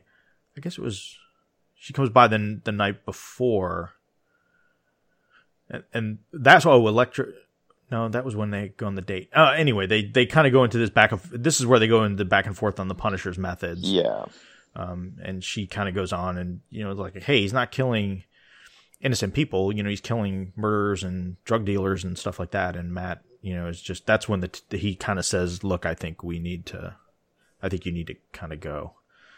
Um, because the because Frank makes a point earlier in the in the previous episode when Karen is in the hospital and he flat out tells her, "You know, you were always safe when you were with Grotto." Like he he makes a point of saying, "I was targeting Grotto, not you." Right. Um, you know, and again, we talked about last episode about you know Frank, you know, the cocking of the gun and all that. Like it seems like he's being reckless, but he's really not being reckless. He's he's very uh, he he has a code himself, and Karen picks up on the fact that he has a code. Um, you know, whether you like the fact or not, his methods, but he's not he's not indiscriminately killing innocent people and making sure innocent people aren't hurt in the crossfire. right. And that's, you know, sort of the whole debate throughout the season. That's that's been the debate of the you know we talked about it last episode, but it's the ba- debate of the Punisher character in general. I mean, you know, people exactly. that you know agreed. Yeah. us comic nerds have that conversation all the time. Yeah. um, you know about, about how you feel about the Punisher. So, right. Right. uh, but yeah, um, so uh, they, they they finally figure out that you know the the buildings they kind of zero in on the the um, I guess the the Roxxon or the Yakuza talking, and they find that, that at fourth and eleventh there's a building there, and that clues Matt into the previous season where he's like, oh, that was where you know that was a tenement that was uh, you know in dispute when I was dealing with Fisk, and so they you know of all the places that one obviously you know Matt says is the is the one. Um, Yeah. There's something like fishy going on. yeah, there's something weird going on. Um, and then of course Matt, after he misses the opening statements, uh, he talks to Foggy, and Foggy just kind of like the the it blows up between the two of them. This is like where everything comes to the, to a head.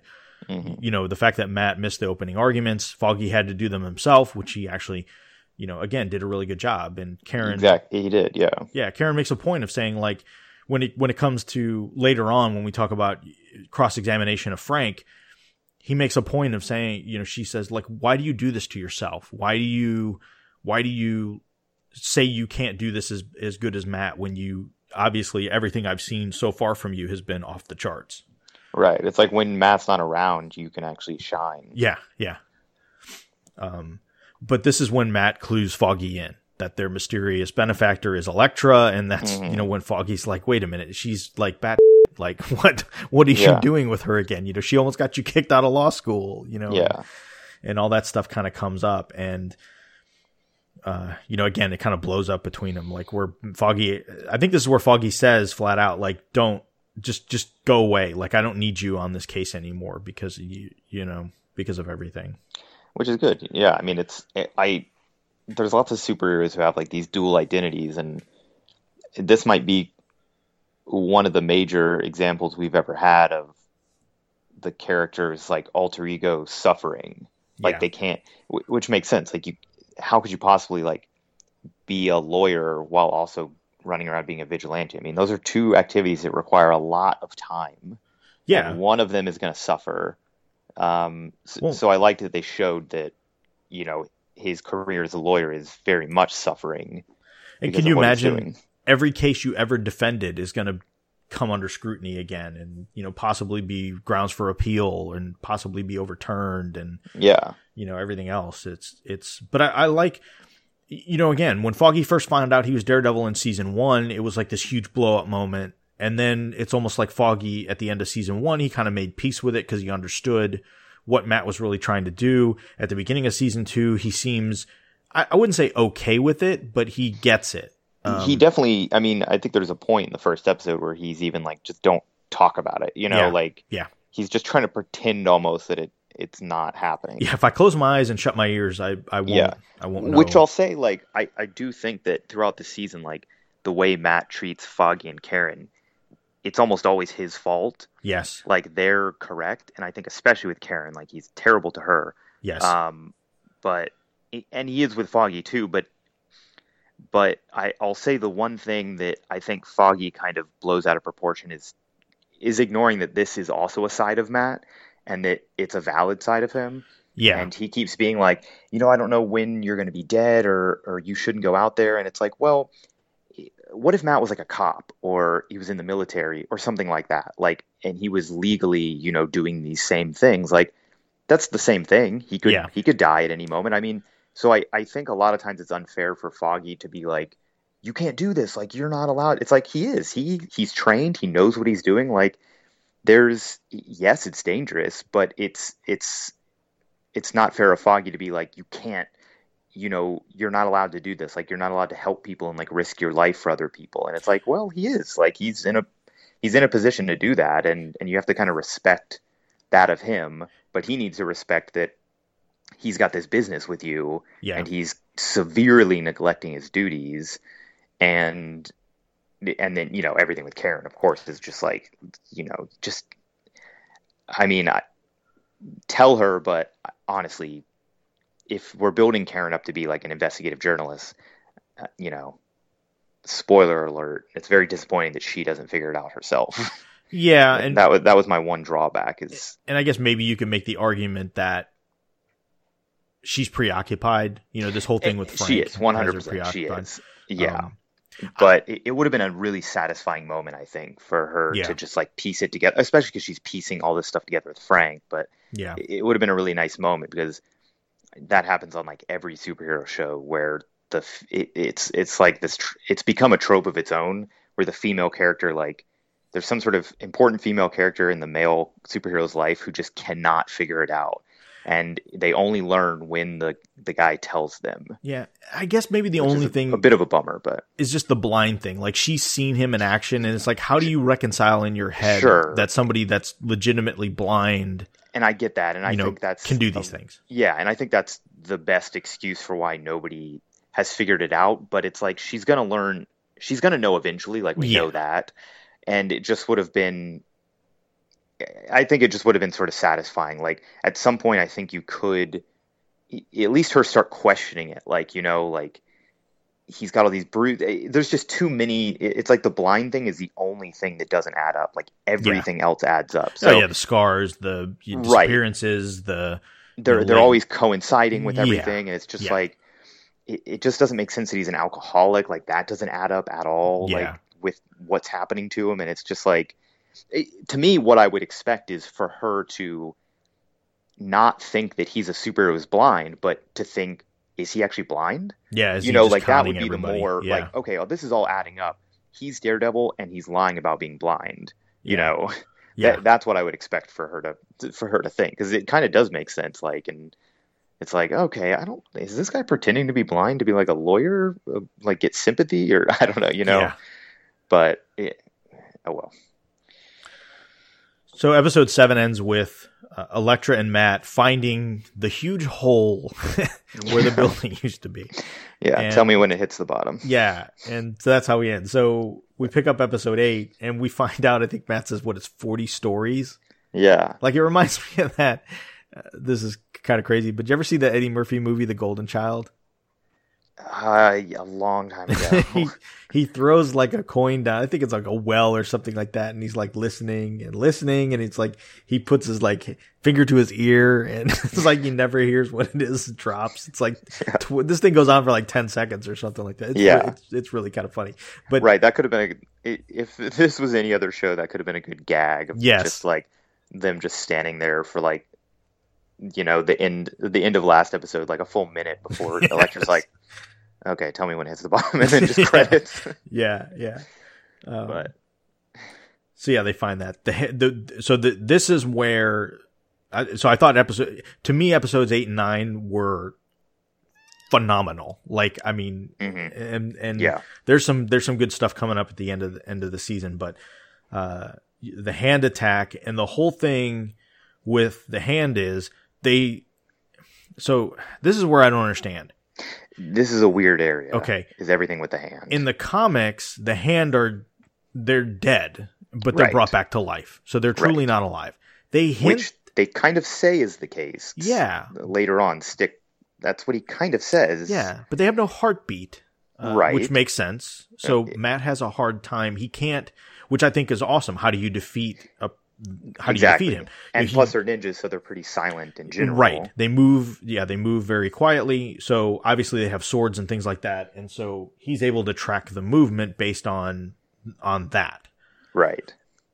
Um, so so that's how he's able to to to figure all this out, um, and at least get. The, but they they're able to get the better of him because then you know at some point too they figure out oh okay that's that's how he's detecting us, so they stop using their weapons and they just kick his ass. Um, but uh, you know so they they have this huge you know fight. Um, and Elektra gets stabbed because she's she's gonna kill one of them, and Matt Right. yells out, "No, d- don't do it!" And while she hesitates, one of them stabs her. Yeah. Um, great job, Matt. Yeah, and so yeah, it's like okay, Mister Altruism, you just got your your girlfriend Yeah, killed. because these ninjas were about to kill her. Like that's probably the only time that it's okay. Like, Yeah. just, Jesus. Yeah, And also, and here's here's where I was confused, and and it kind of plays into I think maybe the next episode or whenever. I mean, I guess I'm jumping ahead, but you know, whenever Elektra kills that hand guy who goes into the apartment, yeah, that's at the end of this one. Yeah, yeah, so he didn't seem like he was a dead person brought back to life, and they never really touch on if they're dead already. Isn't it just like killing zombies? I mean, is it they say something about a trainee, like he was just a kid. So okay? Okay, I think the implication there is he wasn't full hand yet. Like Okay. he was maybe trying to make his mark or trying right. to Okay, so he hadn't died and been brought back. Yeah, or But- maybe as a part of them becoming the hand, they do something that takes away their whatever. Like it's it's Right. very unclear. right. And that was that was the only thing that bugged me is they never really, you know. I mean, Stick gives us a big exposition dump, and obviously we're jumping into an entirely different realm with this show now. Yeah. Um, and I felt like that was maybe the one jarring element is there's a lot of new things crammed in in this episode all of a sudden that we're now dealing with in the world of Daredevil and in the world of you know Netflix like we've never really eh, not just the whole MCU I mean we're dealing with reincarnated people and ninjas and mysticism and all this stuff Right. like that's kind of a new realm in this entire Marvel Cinematic Universe and yet they kind of just gloss over it it's like Yeah. and what are the moral implications then of killing zombies basically like is Yeah. is that okay they never really touch on that like st- I, I was waiting for stick to be like it, they're already dead it's fine Yeah. you know yeah. or Elektra to say that but they never brought it up they still make it seem like oh you're a wimp because you don't kill and it's just just tell them that they're zombies and it's not a big deal like Yeah, and I I couldn't tell if the issue was they were controlling their heartbeat, and it wasn't so much that they Right. were like de- like very unclear, very exactly that's what i couldn't tell Yeah. is but then doesn't stick say explicitly that they When he gives his brought back from the spiel, he talks about the fact that there's an there's this ability to bring people back from the dead, right but but i guess he doesn't make it clear that that's the hand because what we see is obviously with Nobu and what we Yeah. see at the very end of the series. I wonder if that's what he meant by their ability to bring Right. back from the dead. I think so it could be that they're just controlling their their heartbeats Yeah, I- with I- crazy ninja powers. Yeah, I think part of this is I'm I'm superimposing my knowledge of the comic on the show. right. But to be fair, that's a perfectly reasonable thing to do. Absolutely, absolutely. Because we've got someone talking about resurrection. We've got a character that's repeatedly come back from the dead.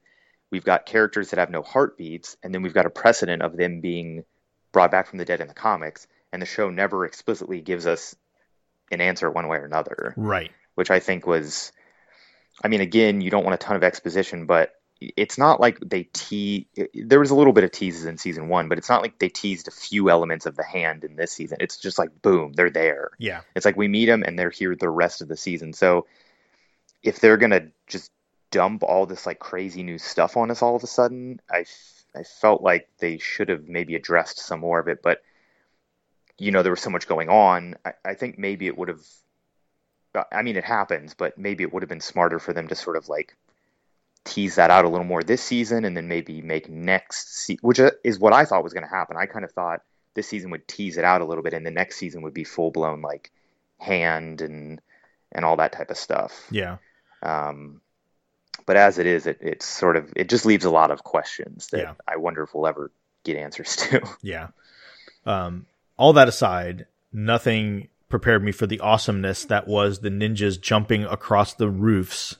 Uh, Yes. You know, seeing the hand float across the roofs of all these buildings while they're chasing, uh, you know, Matt and Elektra and Stick in that old right. car. That was just awesome. I mean, you want to talk about straight out of the comics. You want to talk about really kind of encapsulating Frank Miller's depiction of the hand in the comics, especially in, in things like, uh, um, Man Without Fear, you know, uh, that was just awesome. I mean, just seeing that come to life was, was Yeah. fantastic. That was a great sequence, yeah. And just the fact, you know, Stick's loading up this crossbow and shooting out the window Yeah. and you know Matt's you know punching through windows and grabbing. I mean, it was just you know the arrows sticking out of this car. It, it was it was really cool. I, I wasn't Yeah. expecting to see a car chase in uh, uh, in in Daredevil, but but that was really really cool. yeah, it was a good way to do it. Yeah. Uh, and obviously she's, you know, gravely injured. They take her back to, to Matt's place. Uh, and that's when we find that Stick and Elektra have a past, just like Stick and Matt have a past. Yeah. And like Matt is completely freaked out. Like, um, I love that he calls her Ellie, yeah. you know, cause he calls Matt Maddie, you know, just yeah, kind of, just like a again, there's this fatherly nature to him that Yeah. he tries to like pretend isn't there. I love Stick. I like Scott Glenn a lot as an actor. I Um, I, I definitely really do. I definitely liked him a lot more um, this season. Like I, I think they did a better job of fleshing him out and making him a little less cantankerous and a little less um, especially because last season, I mean, he constantly is just saying things like, "Oh, women are distractions and objects," and all these sort of like things that make me not like him and stuff. And then we find out that you know he's got Elektra, and you know, so I think I feel like they dialed back a couple of those elements, which I think is good, and I think they did a better job of uh, humanizing him a bit more, while also making him still, you know, cantankerous and Yeah. you know a pain in the ass. And Yeah, and I've, two of my favorite movies from the '80s are The Right Stuff and Silverado. I think Silverado is one of my favorite westerns of all time, even though it was done in the '80s, uh, and he was fantastic in both. Uh, so to see him uh, is uh, getting up there in age and being, you know, for for a guy who's what is he? He's he's got to be 70s. yeah, I think he's uh, he's 75. For a guy that's 75 to be in that kind of shape. Um, yeah, definitely. uh, yeah, I think that's awesome. So I, I, I like Scott Glenn Glenn a lot. So, um, but yeah, but this is where we get the whole exposition with him after he kind of has Matt pull together this concoction to heal her up and, and hope that she makes it through. Um, you know, he talks about the chaste and the fact that, you know, basically there's, you know, the hand have been around forever and, and you know, here comes the chaste. And the, now the only thing that confused me is he talks about this black sky. Right. And in season one, didn't they imply that the little kid was Black They Sky? did, and that was an episode that um, I just rewatched, and there there's definitely some there's some elements with this season that I feel like they teased a lot of that stuff last season, and then they almost completely did something different this season. So they definitely say that that kid is Black Sky, that that Stick kills. So I don't know if they're if they were trying to make another Black Sky or what, or if they just sort of retconned it a little bit. Um, I, I guess we can assume they were trying to make another that he was like another Black Sky. I guess if they did it with Elektra once, they could they were trying to do it again. Maybe they thought Elektra was dead, or I, I don't know. The, yeah, the only th- watching it a second time, the only thing I thought of is well, they don't explicitly say you know this. There can be only one, right? I mean, they're they're They don't. It's true. so it's it's possible that maybe each generation there's born a black sky. You know, it, it's Well, and that's the other thing is it, are the black is Black Sky born? Is Black Sky created somehow? yeah, because even with Elektra, really it's not clear. Yeah, Right, because it's it seems more like it's a person that they then do this sort of thing to that we see is about to happen to Elektra at the end of the season. So, eh, yeah, who knows? Who who knows how how that's decided? But you could say maybe it's a generation thing because that was a young kid, and you know Elektra would be an adult at that point, so maybe that was like 2.0 or yeah, and then the other thing is during his story, does Stick say something about like killing the other leader of the Chaste? Or I, I thought I remembered him. I I should have rewatched it, but I thought I remembered him saying something in his story that would maybe allude to that he like usurped somebody or that he succeeded somebody because yeah. we don't get any talk about Stone, who we're assuming is the guy that he talked to at the end of last, or not the end of, but last season. There was like an episode where at the end, I Right. think it was And it, it- was that it- episode, and Yeah, and it wasn't clear because some people thought, well, maybe that was like you know Lei Kung the Thunderer. Like it was like real unclear as maybe that was somebody that had connections to, um, to to Kunlun. Like it was, you know, was it Stone? Like what? Like Right. It was real unclear as to who that could be. So, but it seemed like he was answering to him, yeah, and then again, whereas now he appears to be the leader of the Chaste. yeah, it, in this season, and they don't ever mention this other. That that was a section where I thought it was a little weird that they they clearly made this big mysterious tease last season of him talking to this mysterious character, yeah, and then we get full blown ninja hand Chaste mysticism stuff this season, and we don't we don't get that character at all. it, it's almost like they thought, man, we kind of screwed up when we did that episode last season. I think like- they did. To be like- honest, I think they were teasing stuff without totally knowing where they were going. yeah. and then I think they retconned a lot of that. Well, and you had season. a you had a switch in showrunners, so maybe Yeah, you know, which is a yeah, it's a bit of a bummer that they couldn't find a way to like weave that in somehow because it doesn't Yeah. seem like it'd be that hard. Like maybe that guy just died, or I don't know. Yeah. Could have some sort of passing reference, but like it was an explicit scene Yeah. during last season. yeah, it was and like a tag. It was like a yeah. you know like a like an, almost like an end credit scene kind of thing. Yeah, and it's really weird that they just completely didn't mention anything about that this whole season. yeah, so that Uh, that was my only point of confusion slash, you know, gripe. yeah, is I that that left me a little confused. Like, okay, are we never seeing that character again? Is nobody going to mention that that happened? yeah, yeah. Um. So then on the back on the uh, trial side, so Matt shows up. He questions. Uh, so they they bring in a character witness. They bring in, I guess, Colonel Schoonover, uh, played by um, Clancy Brown. yeah, the go-to military comic Yeah. book guy. Yeah, yeah. Uh, and he kind of gives a story about how uh, Frank won the ar- the army, uh, the Navy Cross, and Mm-hmm. uh, you know it was he, you know he didn't, you know his superior officer was an idiot, and he didn't listen to him, and you know on and on and on, and you know he wrote up the report, and then they have this. It was really cool because he tells he goes in this whole long story, and then and then and then when they cross him, it's like, well, how do we know that any of this is true? Like you're going off of reports, and maybe people didn't see it, and Right. And he's like, yeah, the you know the a hole commander that was me.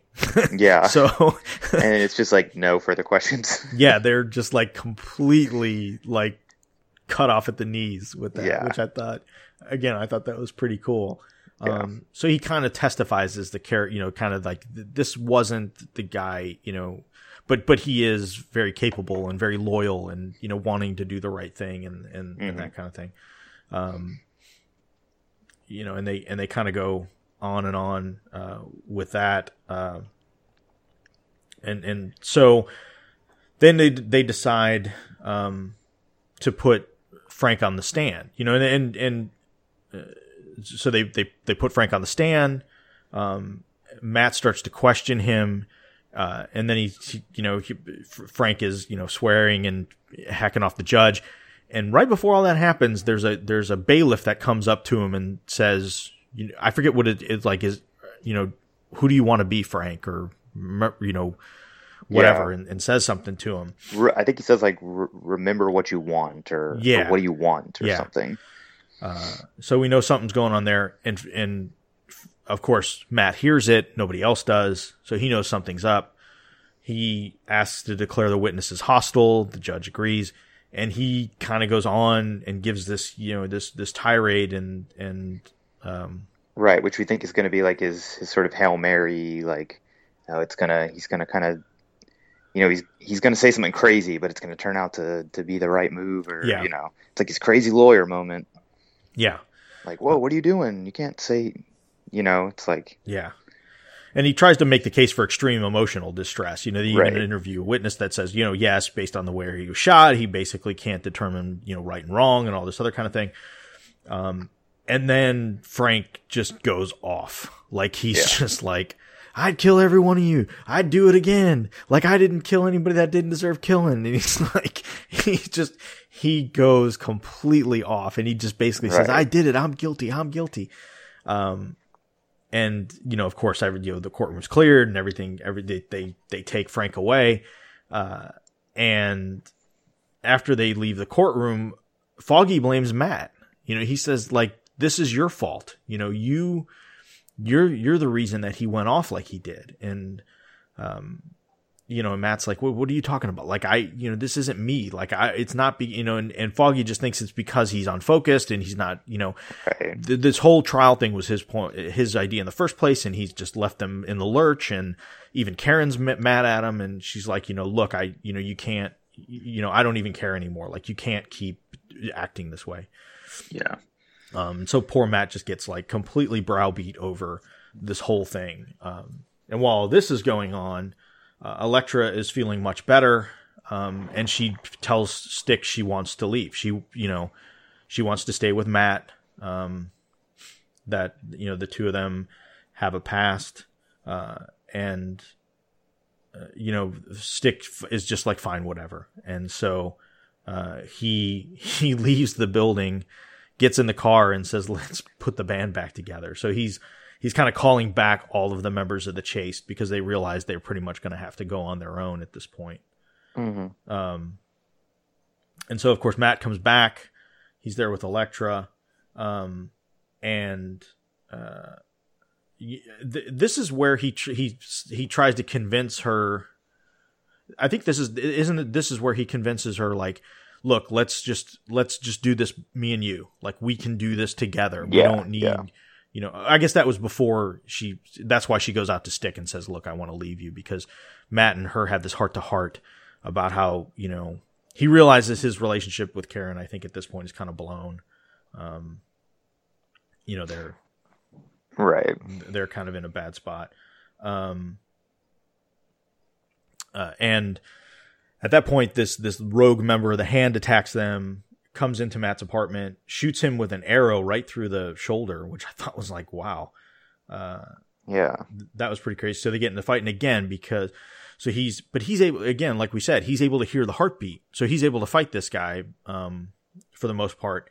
Uh, and then right as things get bad, Elektra comes out and slits the kid, you know, slits the kid's throat, um, which Matt doesn't take too kindly to. yeah, Uh, right all over his floor. They just got the place cleaned up. Now they got to do it again. yeah. Um, and I Which guess we, happens as he's passed out at the beginning of the next episode. Yeah, I guess we missed the part two earlier where when Elektra's kind of laid out and, and recovering, uh, Karen comes by and Stick lets her in. hmm And of course, he's, you know, she's in bed, he's with her. And so again, you know, Which to me, I thought was pretty unfair because look, I get if she showed up and it was just like there's like a woman in his bed, but one, she doesn't ask for any explanation or let him mm-hmm. offer it, and two, she it's not like he was there having sex with some woman. What about the old dude who was just like standing there in the living room? Like she never kind of put together that maybe there's something else going on here. Like obviously Matt's not having like an affair while there's some old guy watching him, you know, like Yeah. so maybe there's more when she retells it later too, she she never mentions it. Like there's this other person there. Like Yeah. so maybe there's something else going on that she's not quite aware of with these two people in his apartment. Just because there's like a woman in his bed, like that, there's a million reasons that could be the case. He's not Yeah. in bed with her. He's, Right. you know, it could be. You don't know who this person is, so I, I don't know. I thought it was. I get that it proves that Matt's got this whole other life going on, but she, Yeah. she doesn't bother to even like question that. Like, okay, it's not like he was just you know hooking up with somebody or something, Yeah, and I guess it just gets back to the even though he kind of was. Yeah, yeah. I guess it just gets you know he's lying to her. He's you know got Right, something else right. going on. He's not being truthful about right You know, and she's got every right to be Yeah. upset about that but it just se- she kind of painted it as like oh Yeah. he's like got this other woman and and even though he did it i i felt like the, gli- the what she saw didn't really prove that it if anything it just was like what the heck is going on he's Yeah, got this old yeah. dude and Yeah. this woman in his bed and I, but yeah Uh, so the issue, the the issue, the episode ends with uh, the Punisher showing up in prison, goes out to the yard, and who do we see working out? But Wilson Fisk, Fisk, Mhm. which again we talked about this a little bit last episode, but the fact that they totally kept this under wraps. We kind of figured that D'Onofrio was going to be back as Wilson Fisk. It's in some capacity in the season, but I didn't expect him to be as prominent of a part in these few episodes he was in that he was. no no not at all Um, and I really was surprised that they kept that under wraps. I mean, we didn't, like I said, we didn't really see much at all uh, about that. So, right we kudos- knew he would pop up but yeah i just thought it would maybe like a quick scene of him Yeah. in prison or something uh, so there we are at the end. Of it. So episode nine uh, is called Seven Minutes in Heaven, and this is pretty much a It was a weird. It was a weird. yeah, It was a glib way to yeah, to reference what happened. yeah. Uh, so this is pretty much a Punisher and a and a and a Kingpin episode. Yeah, uh, which which, was very very well done. Yeah. Um, the one thing I noticed about this, so it starts off, um, not kind of where we left off, but it starts off with Wilson's story of how he, uh, after he was, Yeah. Where we left off with him last yeah, season. from season one, and so he gets brought into to jail, and it's kind of his journey. Like, okay, this is what happened to Wilson Fisk after he got dropped off at prison. Um, you know, his attorney comes in, he has all these conversations, and it's you know, he at first he's got a bunch of money, he's got enough hidden that uh, that Vanessa could be safe, and he you know she's taken care of, he doesn't have to worry, um, and he's got this other reserve money that he can use to do certain things. Um, and you know Wil- Wilson finds out right away that uh, this guy Dutton is kind of in charge uh, of of what goes on, and makes it very clear to to Wilson that that's the case. And of course, Wilson isn't going to have any of it. Uh, the attorney basically says, "Look, you need to keep a low pro- profile if you if you if you want to be able to get out of this and get you know n- not spend the rest of your life in here. You can't you can't do things you know uh, you you gotta you gotta keep a low profile."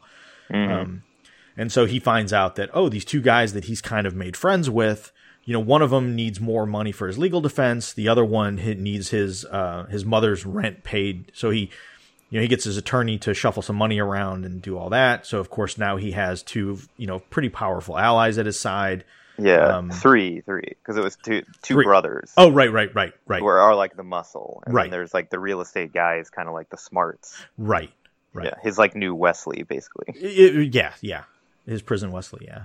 Yeah, um, so he's able to do all this, and of course, all of this is taking away his his money, and time is passing. Um, and Wilson is he's taking like copious notes on everything, like he's you know people things people say, things he overhears, information he's getting from these guys. Like he's writing all this down so he can reference it back and try and you know get an angle and figure all this out. Um, and so it- the last piece of it is he's got to bribe this guard, which I'm assuming is the is the bailiff from yeah, it is. Yeah, uh, fr- from the trial because he finds out you know he gets that's the the, paper it's the same guy who lets Frank into the Dutton's wing. right right right same guy. Yeah, right so uh, you know his lawyer's like look if you do this you're done like you have no more cash and if you want to do anything else then you're dipping into Van- Vanessa's funds and that's Right. going to put her in jeopardy and he basically says after I do this, I won't need to do anything else. Right. Because he figures this is either going to work and I'm going to be okay, or this is not going to work and I'm going to be dead. Right, right. Uh, and if it works, he's going to have the whole, all the money of the prison trade right. as Right. his, you know, income now. Right. So that's kind of where, and then you know, basically, it's just the storytelling of how we get to the to the moment where the Punisher walks up to him, uh, and then we get the credits. So this was interesting because it was a whole ten minutes of this cold open before we get the credits. Yeah. Which, um, It was pretty much an or. I mean, you know, we had the origin a bit of Fisk last season, but this is really the origin of him becoming the Kingpin I- and even yeah. getting the name, yeah, yeah, uh, which Dutton casually sort of throws out, and and we could see that as something that Fisk seizes upon. You know, like yeah, um, it, was pretty cool, and it, it it does also give us our weird time issues that we talked about last time, yeah, yeah. where it's like, did this all happen in like a few weeks, or sort of unclear, but but yeah, it, it was a really it was a really neat uh, a neat way to bring him back yeah. and kind of quickly catch us up to him. Yep, yep. Yeah, and I didn't feel like it belabored anything. I thought it was really No, cool no. to just kind of see how this all, you know, caught a, you know, in 10 minutes they got us completely caught up. Yeah, uh, yeah, which I thought was was a very uh, very good use of the time. yeah, Um, so then we cut back to Matt and and Elektra, and they're cleaning up Matt's place, obviously because they just slit a guy's throat and he bled all over the floor. Uh, and then this is where Matt says, like, look, we can't keep corrupting each other like this. Uh, and he wants to go it alone. So after kind of having their heart to heart, where he's like, we could do this together, you know, and you know, Elektra saying how he's the only one that sees the good in her. Like he's the only one in her life that's ever told her she was good. Everybody else has told her that she's a murderer, a killer, you know, somebody bad, you know, what have you. And Matt is different. So after that, now this one incident happens, and now back Matt's back kind of on the other train where it's like, uh, we can't do, we can't, we we corrupt each other. We don't add to each other hmm yeah. And so he And- wants to go it alone. And so at that point, Elektra's pretty devastated uh, with with that. Uh, so then we find that Fisk is making Frank take out Dutton, which I thought was cool because he finds out that Dutton is the one that was there organizing all of the you know the Irish, um, uh, the the cartel, and the uh, the, the, dogs, of hell, yeah. all to converge in the spot, and you know Dutton had a had a hand in it. Uh, so Frank goes, he's he's allowed access. He's given a shiv. He goes, talks to Dutton, and Dutton says, "Yeah." He doesn't deny any of it, but he also says that there's somebody else uh, behind this. That there's somebody named the blacksmith, and it was him. Yeah. And uh, then Matt stabs him like 17 times in a in the gut with his shiv, Yeah. uh, which is crazy. and that's only the beginning of the Yeah, ultra violence. Yeah, so then so this whole thing, yeah, is is I'll I'll skip a little bit around. We'll continue on this thread, and we'll but we'll back up to the rest. But so after Frank takes care of Dutton, he doesn't kill him. We find out later that Dutton's still alive, but not Yeah, long like for the world. Yeah. That Frank was set up. Like he, he takes care of Dutton, he leaves, and he's cut off, and the pri- prisoners are all let out of their cells, and he's got to face off against I don't know, like a dozen of them or something like that. Yeah. and it's it's it's like this this other version of the hallway fight where Frank has to oh. just go through these guys.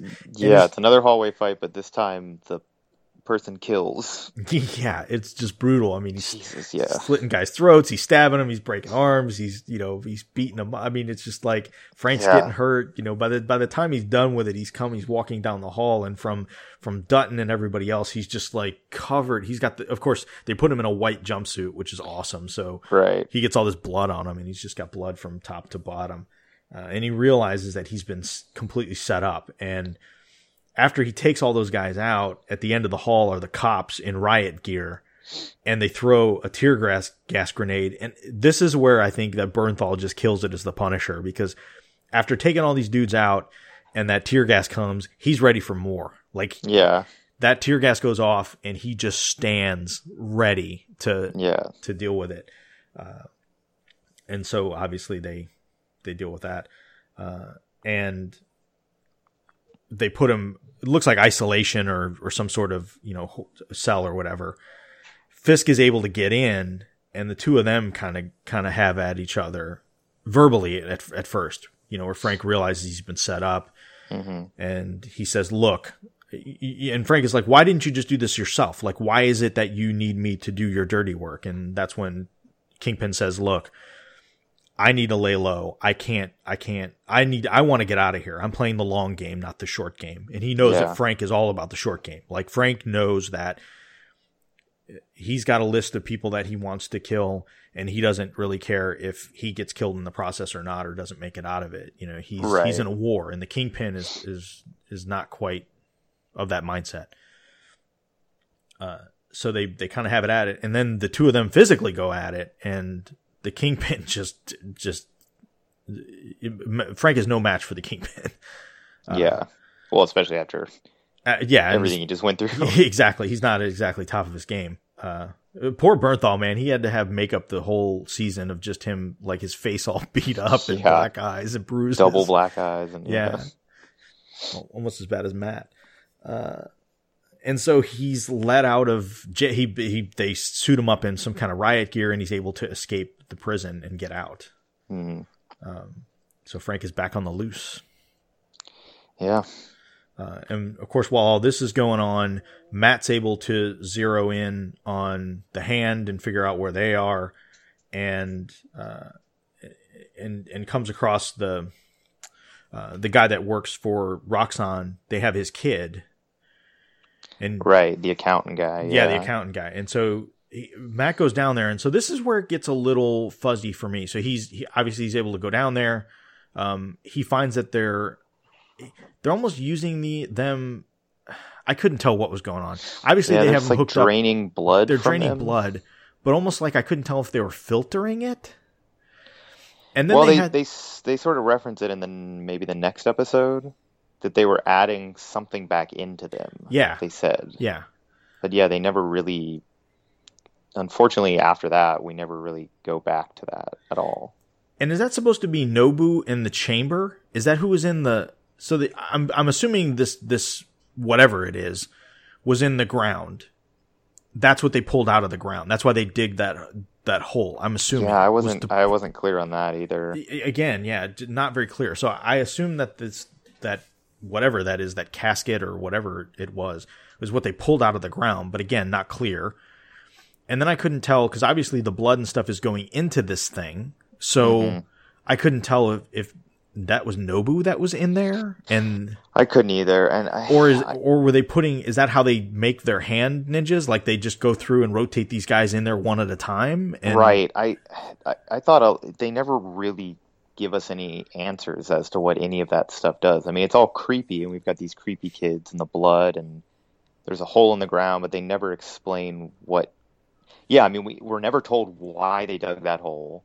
We're never told why they're not only taking blood from the kids, but putting something back, and how the kids become like possessed or whatever. And Yeah, yeah, there's uh, again, it was one of those things where it's like that could have been a whole season of of story with the hand and all this mystical stuff, and yet they kind of crammed it in the end there with with you know the Punisher stuff and everything else, and so it's a lot of stuff unanswered. But again, given the sort of tag at the end of the whole season, maybe Yeah. that's maybe we'll learn more at the end. But it, it, it was I guess I don't know. Maybe it's not that weird to leave so many story threads kind of dangling.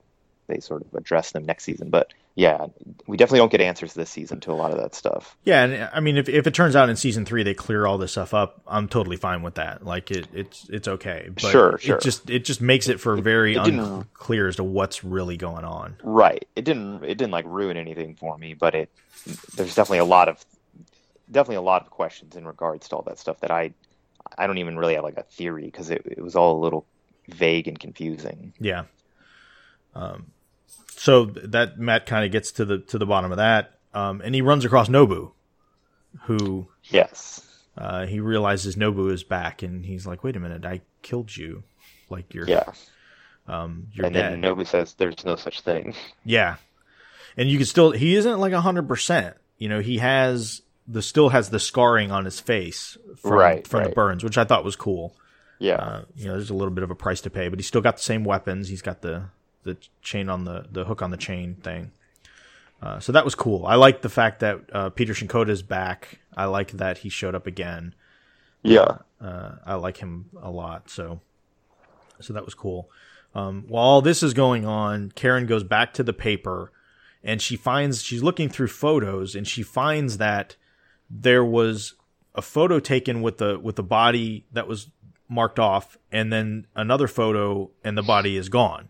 Hmm And what she's trying, what she ends up finding out is that there was an undercover cop that was killed. So now all of this plot stuff is starting to kind of come together with why Reyes is is doing what she's doing, why she's being so secretive, Right. why she's trying to cover her tracks, why things are getting covered up, all this other kind of stuff.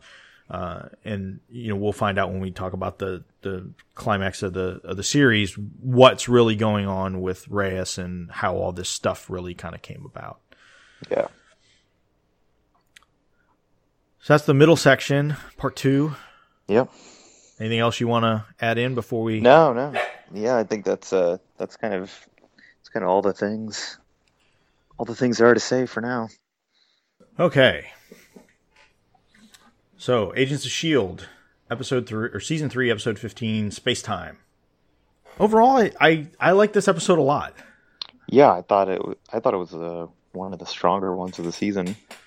But I tend to like things where it's time travel, even though it's not really time travel, but just you know, no, but it, it's close. It's we're we're we're getting to the point where time travel can be in this sh- in this show. yeah, yeah, I'm I, I would see I would not be surprised if within the next year we've got a time travel episode, yeah. I wouldn't be surprised either. Uh, especially with Doctor Strange. I feel like that'll kind of be the I wouldn't be surprised if that's the way they tie things in. It's something more time centric than uh, magic centric. I have a feeling when we get to Infinity War too, because the Time Stone is one stone we haven't seen yet, so that's obviously going Right, to play right. in. So, which will kind of be interesting to see what they do with that.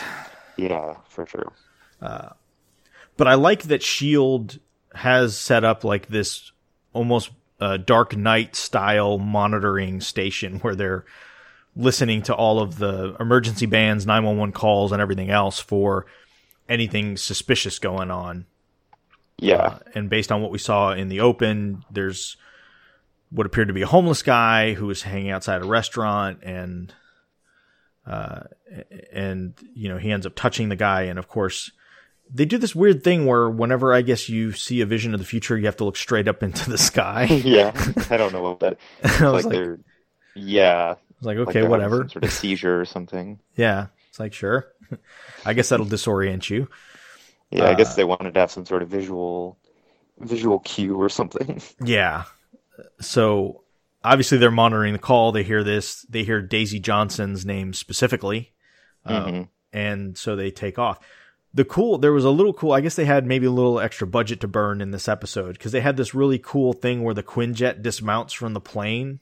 Yeah, like flips backwards. And Yeah. It was really Yeah, brief, was but really really neat. cool. I just, I kind of liked that. There was a lot of good effects in this this episode. They kind of Yeah. went all out. Yeah. Uh, and then, of course, they arrive on scene. They see this guy. He's kind of going going crazy, uh, and he's pretty much predicted his own death. So all of these events are happening as they as he predicts. Like he says, you know, she goes, "How do you know my name is Daisy Johnson?" And he's like, "Cause you just told me just now." And you know, she's gonna yell Hydra, and of course, a drone shows up. May yells out Hydra. You know, all this stuff. Every basically everything in his vision plays out exactly as it happened.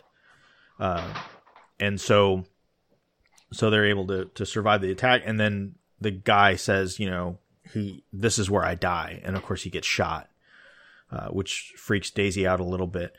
And then Yeah. she realizes that the homeless guy is an inhuman. And so she goes and tracks, tries to, to track him down. And at that moment, that's we find out that's why Hydra is there to get this guy. So they, they kind of scoop him up in this dragnet. Daisy reaches up and is able to touch him and she has a vision. Um, and it's, it's of a lady crying, what appears to be Coulson shooting Daisy, uh, from her perspective. And then this man laying on his side saying, I was hoping you could help me. Uh, and so yeah, and we get Fitzsimmons holding hands in the snow, In the snow, yeah. and uh, Lincoln with blood all over his face. yes, and uh, and a fight with some guards yes, that yeah, will play out uh, many times yes, throughout the yes. episode. The, and my this whole episode, by the way, was directed by Kevin Tancharoen, Uh huh. Uh huh. um, who you know every time there's an awesome action scene episode, he's the one who did it. The one shot fight scene with Daisy from last season, um, the May versus May fight. Yeah. Um, yeah, and he's the the brother of the showrunner, uh, Maurissa Yes. Tancharoen. Um, and he's the guy who did like the Mortal Kombat Yeah. web series and all that. And but Yeah. yeah, he he's just always has the best sort of fight choreography and fight scenes, and, and of course we get a lot of great camera work this episode. Mm-hmm, mm-hmm. Yeah. Yeah. Very well. Very well done. And he's going to be directing the finale too. Oh, nice. It was okay. announced, Cool. so Good. so yeah, they're they're starting to starting to have him do a lot more episodes, which is awesome. Yes. Uh, I love that Ward is now. I, I called him Mister Mister Underward Yeah, because he looks like Neo from uh, yeah, he does. from- I from the Matrix. I was not crazy about that uh, that costume. Again, like we, you know, we haven't seen him in the past two episodes. I think um, since he absorbed all those people's juices. Yeah. Um, and I still, I gotta say, I still am disappointed with the uh, that they changed his look from the first few episodes. It's just, it, it's fine. I mean, he's he's Ward, but he just there's no there's no real s- scary aspect to him, and, and that that weird coat just doesn't really do it for me. Yeah, yeah, it's a little yeah, it's a little different, and he's he's definitely got a much calmer demeanor. Um, Yeah, and he still It- has it- again, he just he just feels like Ward. You Yeah, know? yeah, uh, just which is a shame because the first few episodes he felt like a different a different character but uh, oh well He still has Coulson's hand, which I think is yeah he's just hanging on to that he said he on. pulled it out of his jacket too which Yeah. I was like where is he keeping that thing Yeah. Uh, we find out that Malik is worth nine point two billion dollars, and Yeah. so yeah, so I really liked that shot of them sitting there at that table there was like the big red Hydra logo in the background mhm, mhm. it's like an all white room that it was really cool yeah, cool and I was set set piece they were drinking, and I was waiting for them to have like Hydra logos on the glasses or something. Like that. That been like great, yeah. like or you know a quick a quick hail Hydra before they drank yeah, yeah. no I guess Hi- Hive isn't into that No, no. Uh, but he but he talks about power and you know how he's got 9.2 billion. You, you know what, you know what could he possibly want? And Hive Ward says, you know, power is power. You know, just you know, money. You know what? It, there's a reason you keep going down this path. Like if if money is truly power, then you, you don't. You're done. Like you win. yeah Um. but he wants he, you know he wants it directly from his fingertips you know he doesn't Yes. want to buy people he doesn't want other people to do it for him he wants to feel the actual power i mean you know they're hinting at that he basically wants to be inhuman Yes. you know he wants he wants superpowers Right. Um. So uh, then we get into this weird. So the the whole thing becomes this sky's vision and changing the future and what that means. And Fitz has a very is very adamant about the fact that it's yeah done. he all of a sudden was like well time travel is real and it can't be changed Yeah. it's like where did that come from yeah, it's like if you see the future, it's already done. You know, you yeah he can't. didn't seem surprised by this at all Yeah, and he goes into this crazy. I'm not sure I kind of follow what he was, I saying. I was trying to wrap my head around it too, It- and it didn't really make sense. it was too qu- i guess because of how much time they had in the episode this was way too fast like he was Yeah. and maybe it was just like look we'll just throw some mumbo jumbo that sounds right and though you know the point we're trying to get across is time can't be changed not the mechanism but he, it's kind of cool because he takes that stack of paper and he draws the box on it with the line through it and he's like Right. you know, look, these are just a series, you know, we don't think in four dimensions, we think in three. But what if we were two dimensional people trying to think in three dimensions? You know, the way we see it is, you know, this way. And anyway, his, his whole point was, if, if you see the future, it's because that's the future. There's no changing it. And, uh, nobody else is really buying into it. You know, Daisy's like, well, we'll, we'll fix this. You know, it's just, you know, and Coulson's like, Daisy, you'll stay here. We'll send May you know, we'll we'll we'll do all this this way, and we'll make sure that we don't put ourselves in a situation where these events happen. Um, right. And so, best laid plans, of course. Uh, I, I love the fact that Coulson lays out his plan, and he starts talking about the Terminator, and Lincoln's like, "Yeah, I've never seen that movie," and Coulson's like, "You're off the team." uh, so I thought I thought that was funny. Um, and obviously they're they're trying to use their ser- they they're trying to use the servers to find uh, to find this guy, and they're like, well, we use we're using them all, and May is like completely adamant about the fact that they cannot use them all. I mean, she's very very like forceful of, about it. And I assumed it was Lash. Yeah. I mean, given what we uh, saw in the previous episode Right. with her and Simmons working together, obviously that's that's the deal. Yeah, which I thought was a little weird because it's like, well, this mission will be done in like a day. Like, then the server, it it just seemed like her freaking out for nothing. Like, the servers can Yeah. keep looking for Lash tomorrow. Like, yeah, yeah. It's not a big deal. Like, you've got something else going on right now. Yeah. Uh, so then, uh, obviously, they find that the, the reason he has the hand is because there's a company that specializes in this specific technology that Shield co-opted to build the hand in the first place, Right. and he wants Malik to buy the company so Malik can have power. And so they go to the board, they propor- pr- propose a deal. The guy that's in charge obviously doesn't want to sell, and so they have uh, the the the Inhuman touch him and says, uh, I forget how Ward Ward says it. He's basically like, "This is this is what He- will he's like, oh, I'm going to show you what's going to happen. what's going to happen." Yeah, and so Which implies if you don't cooperate. But Yes, yes. And so, uh, so the guy immediately after that is is like, okay, fine, fine, uh, uh, you know, sells.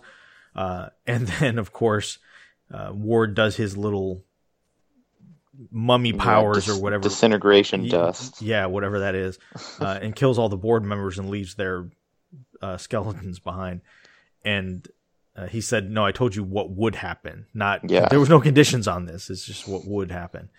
And uh, and then Malik gets the suit, and it's kind of like I I thought it was funny because the it looked like the Nintendo Power Glove with uh, Yeah. with a skeleton with like a structure around it. Yeah. Um, so again, this isn't too far. So I thought it was odd because okay, this company specializes in building a hand or building things that are so miniature that it can operate as a regular thing, but yet it had to have this whole structure. I, I don't know. So I, I guess maybe the the point is that Shield or Fitz or whoever it was co-opted the technology to. Yeah, I think he was saying that he just used like the nerve technology or something, Yeah. but that he did the rest. So yeah. But anyway, Malik was able to put this contraption on and flip a table like it was nothing, and uh, he grabs the CEO's guy guy's head, and if and he hesitated. He, I don't think he wanted to kill that guy at first, No. and I think he was a little taken aback by what it felt like to have that kind of power to literally hold somebody's life in your hands, Yeah. and uh, was a little freaked out by it. But Ward kind of coaxed him into it, and he crushes the dude's skull, uh, Yeah. which is crazy. Yeah. He's he's still not too good of a guy. Yeah. He's still like, eh, okay, I'll crush this guy's Yeah. head. So meanwhile, while this is going on, Daisy has set up this room to mimic the the the scenario that she saw play out in her head, and she's having May go through it and time everything. And um, Yeah, I thought that was an interesting take on the whole like you know, obviously we've seen it in TV and movies a million times, the like vision of the future that you try to prevent somehow. Um, but I like the idea of kind of like outsmarting the future. yeah, yeah, Like we're gonna train until we can like almost kind of like It- um, uh, what do you call it? The the movie with um, with uh, Tom Cruise and oh, Edge of Tomorrow. Edge of. Tomorrow. Yeah, where Yes, it, that's true. Yeah, it's like it- it's almost like a video game where you like yeah, you keep dying, but you keep you like learn a little bit each time. Yeah, yeah. Yeah. So they they keep doing this, keep doing this, keep doing this, and then of course all of a sudden the alarms go off and Andrew turns himself in. So Yeah. the one thing I liked, eh, so under normal circumstances, I'd be like, seriously, this is going to happen right now. But I like Because that's how I was. Well, I like the fact that Coulson keeps saying like this day keeps getting weirder, and they talk about Sure, the future sure. coming true. It's almost like, and and, I just watched, talking about like there being a design to Yeah. within humans too. and, and yeah, and I just finished watching eleven twenty two sixty three, and one of the big things in that series, you know, the whole like stop the Kennedy assassination thing. yeah, no spoilers. No, no, no, no, no. Totally not going to Okay. spoil. um, but one of the things in that show is they talk about the the past pushing back, right? And that, that Okay, that's not a spoiler. Is just you know there's little things like basically the, the the things need to play out like they need to play out, and no matter how much you try, there's always going to be something kind of put in your path to try and make things happen the way they happen. And so right. Kind of with that thought in my head, I kind of watch this and I'm like, okay, th- I get it. Like their whole point is you can't change what you saw, no matter how much you try, no matter how much you plan, you can't change that. Um, and it's all about interpretation because pa- the big part of this is they were seeing something and they just weren't interpreting it properly. Right, right. Um, so the the guy, obviously, his wife comes in. They question her. She starts to cry. Again, it's the scene that May, that Daisy saw in her head. right. Um, I, I think like for me, yeah, and I, I totally I get what you're saying. I guess to me my bigger problem was less that that happened to like derail things and more that I feel like May and Andrew have said goodbye like six times already. yeah, yeah. So it just felt really repetitive. Like I love their chemistry together. I love Blair Underwood. Um, but her sort of like coming to terms with him being Lash and saying goodbye and him turning into Lash permanently, I feel like that's already happened at least two other times.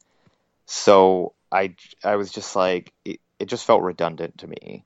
And of course he's not going to permanently be Lash. Like at some point he'll something will happen and you know, so it's just well, the fact that they gave him the quote vaccine, I'm sure, will play into that. But Exactly. yeah, I, I but mean, it, it was more just I felt like I, I felt like May has come to terms with him being lashed several times already, um, especially sort of in the episode where she like basically almost kills him, you know. yeah, So it just felt like a retread of that. yeah. I, I guess for me, one of the things I could say is they could have handled it a little differently to take May out of the game. It didn't have to be Andrew. I mean, she could have gone That's through how that exactly. I think and got wonked on the head and Exactly. knocked out, or getting rid of May wasn't my problem. It was just cramming Lash into yeah, there. yeah, Just felt unnecessary.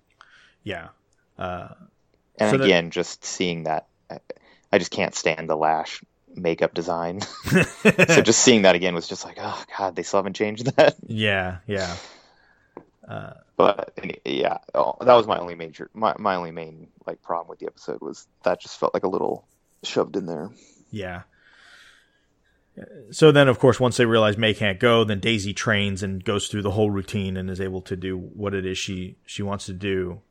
Um, they drop her in and they kind of got her under surveillance, and this is kind of cool because one, she doesn't take icers with her; she's got full blown guns. Like I don't know if you picked up on that. Yeah, I didn't, but now that I'm thinking about it, it's like yeah, because these were there's nothing that says this is an evil company Right. necessarily.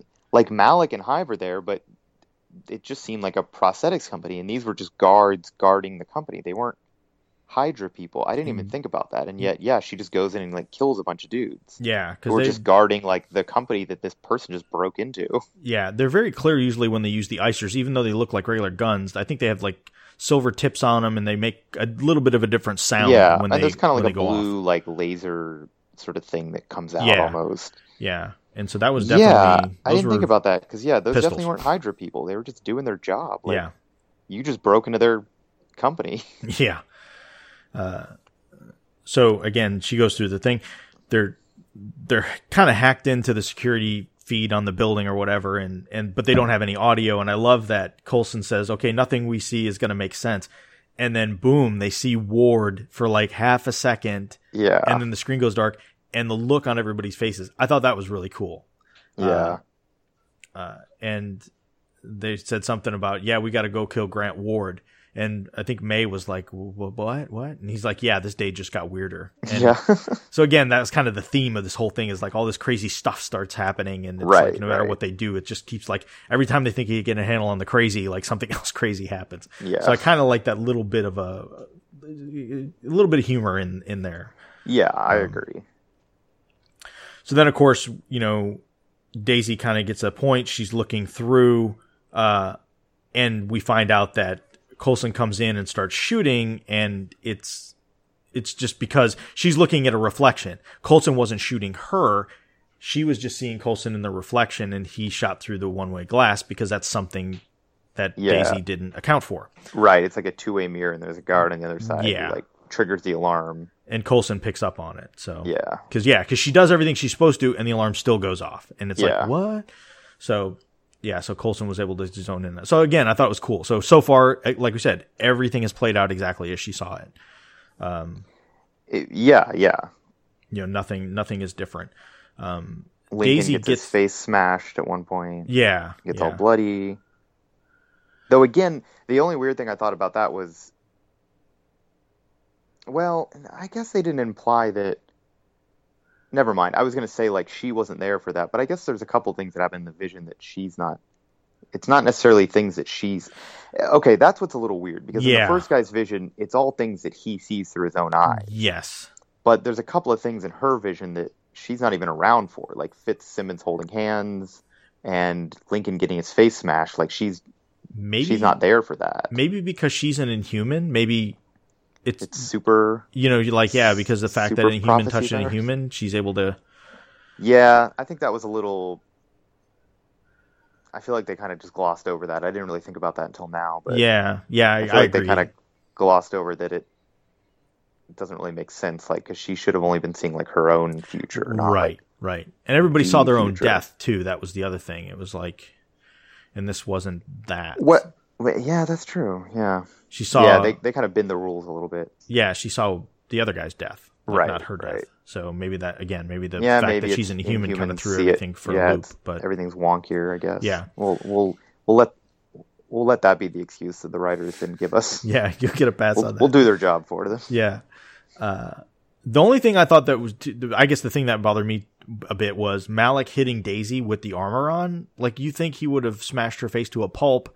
I guess maybe the argument could be that he was pulling back. Um, Yeah, but I was like, okay, this stuff was strong enough for him to s- crush somebody's skull and flip a table, you know, three feet in the air across Yeah, the room. I Like, guess again she's got inhuman resilience or something. Maybe, yeah, I guess. I, I would have liked to have seen her use her powers to kind of fend him off a little bit, you know, just to like, Yeah, yeah. you know, he goes to been throw a punch and she's holding it back.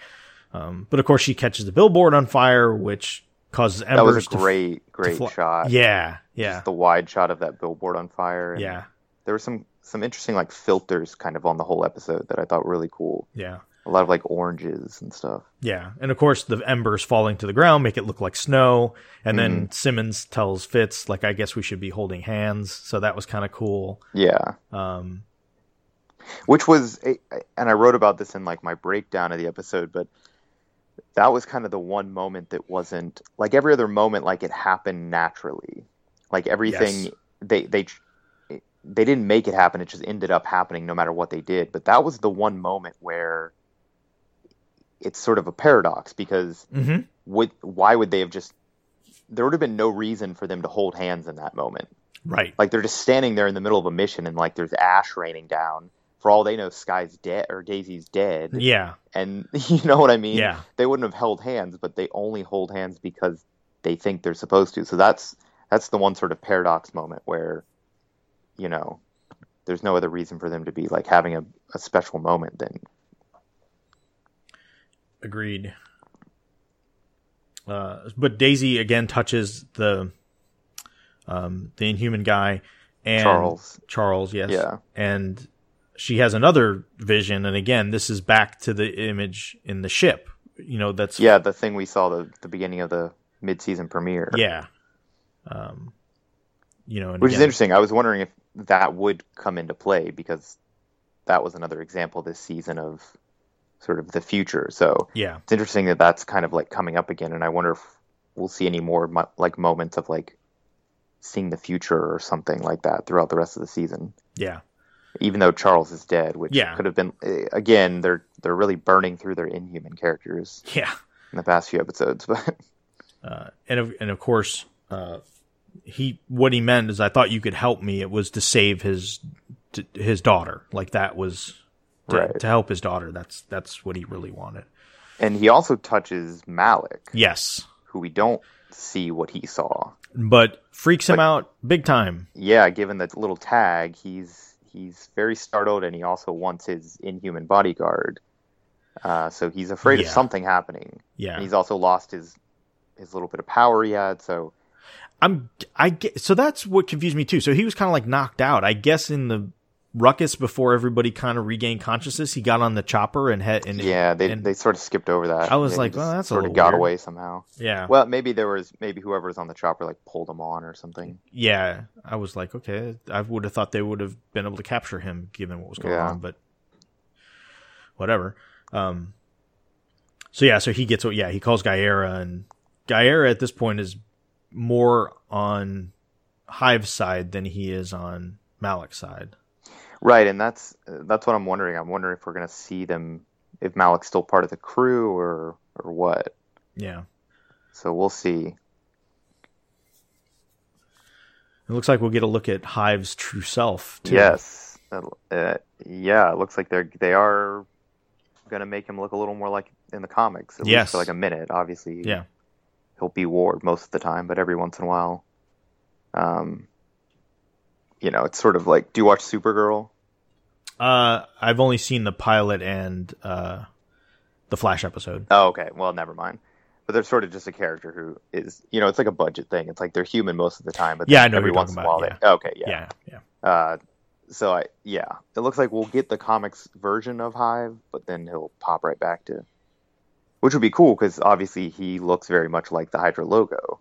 Yes, So yes. Uh, so that's space time. So yeah, I, I, I, like this quite a bit. I mean, uh, I like, like I said, kind of quirky time travel kind of stuff. It, yeah, it was an interesting, different sort of structure for the episode and Yeah. stuff. yeah, And now we're getting into the final batch too. yeah, Things usually get crazy from uh, about episode 16 onward. yeah. We got be- eight, eight episodes left, uh, and we know that Yeah. the finale is going to be two hours. So they're going to show the last two Right. episodes. And we'll get a, a Civil War one in a few weeks, and um, Yeah. yeah, a lot of a lot of stuff coming to a head. So Yep. Yep. it should be pretty pretty action packed from here on out. Yep. Anything else you got? No, that's all. All right. Well, thanks everybody for another supersized episode. Uh, the next episode will probably be a long one as well, um, as we finish up Daredevil. But then we'll kind of go back to our normal, uh, normal slot of right around an hour. So thanks for everybody for for keeping with us.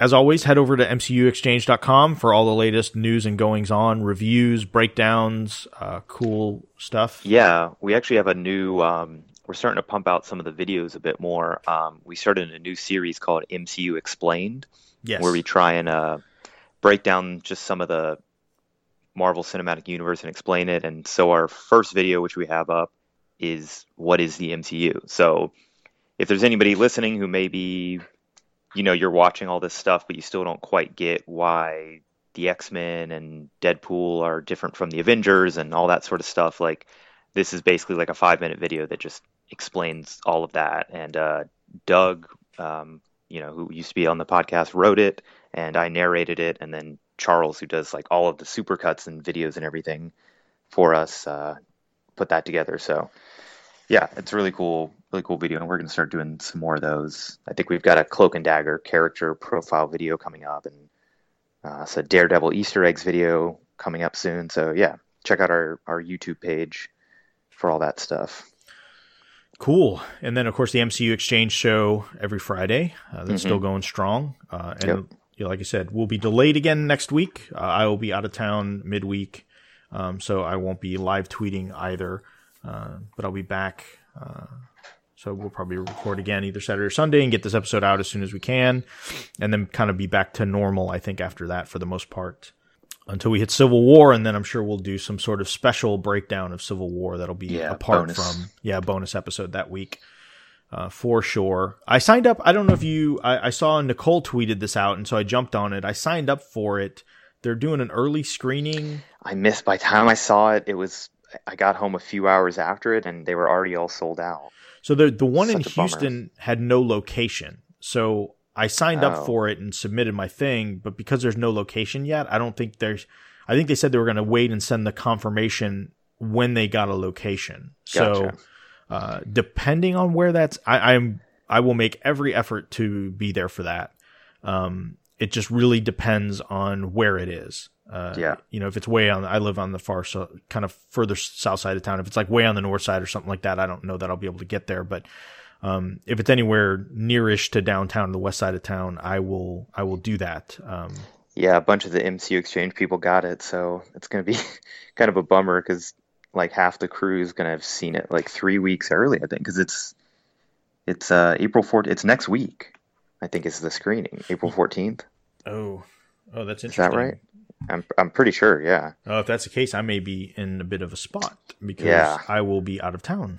yeah. It's it's it's crazy they're doing that so early. Like Yeah, a so- general public screening that early. Yeah, and I haven't, like I said, I haven't seen uh, the email come through. So, Yeah, so anyway, uh, so either way, even if I do, uh, it'll be nice to see it, so that way I could kind of gather my thoughts, and then when I see it again, um, Mm-hmm. Kind of do it. But we, we're not going to spoil anything. Uh, that's for sure.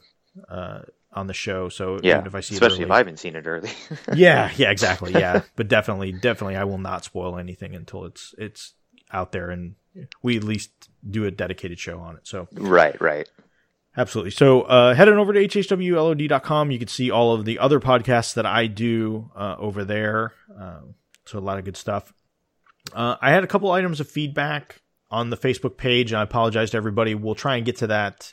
Um, if not next week, honestly, it'll be the week after. Uh, just because these episodes are kind of running a little long, and so I may pile up some feedback and and cover it. Uh, if, like I said, if for some reason we blow through things a little quicker next week, um, then then we'll we'll cover it. Um, but otherwise, we'll wait until we we kind of thin things out a little bit. So, uh, thanks everybody for listening, uh, and uh, we will see you next week on It's All Connected.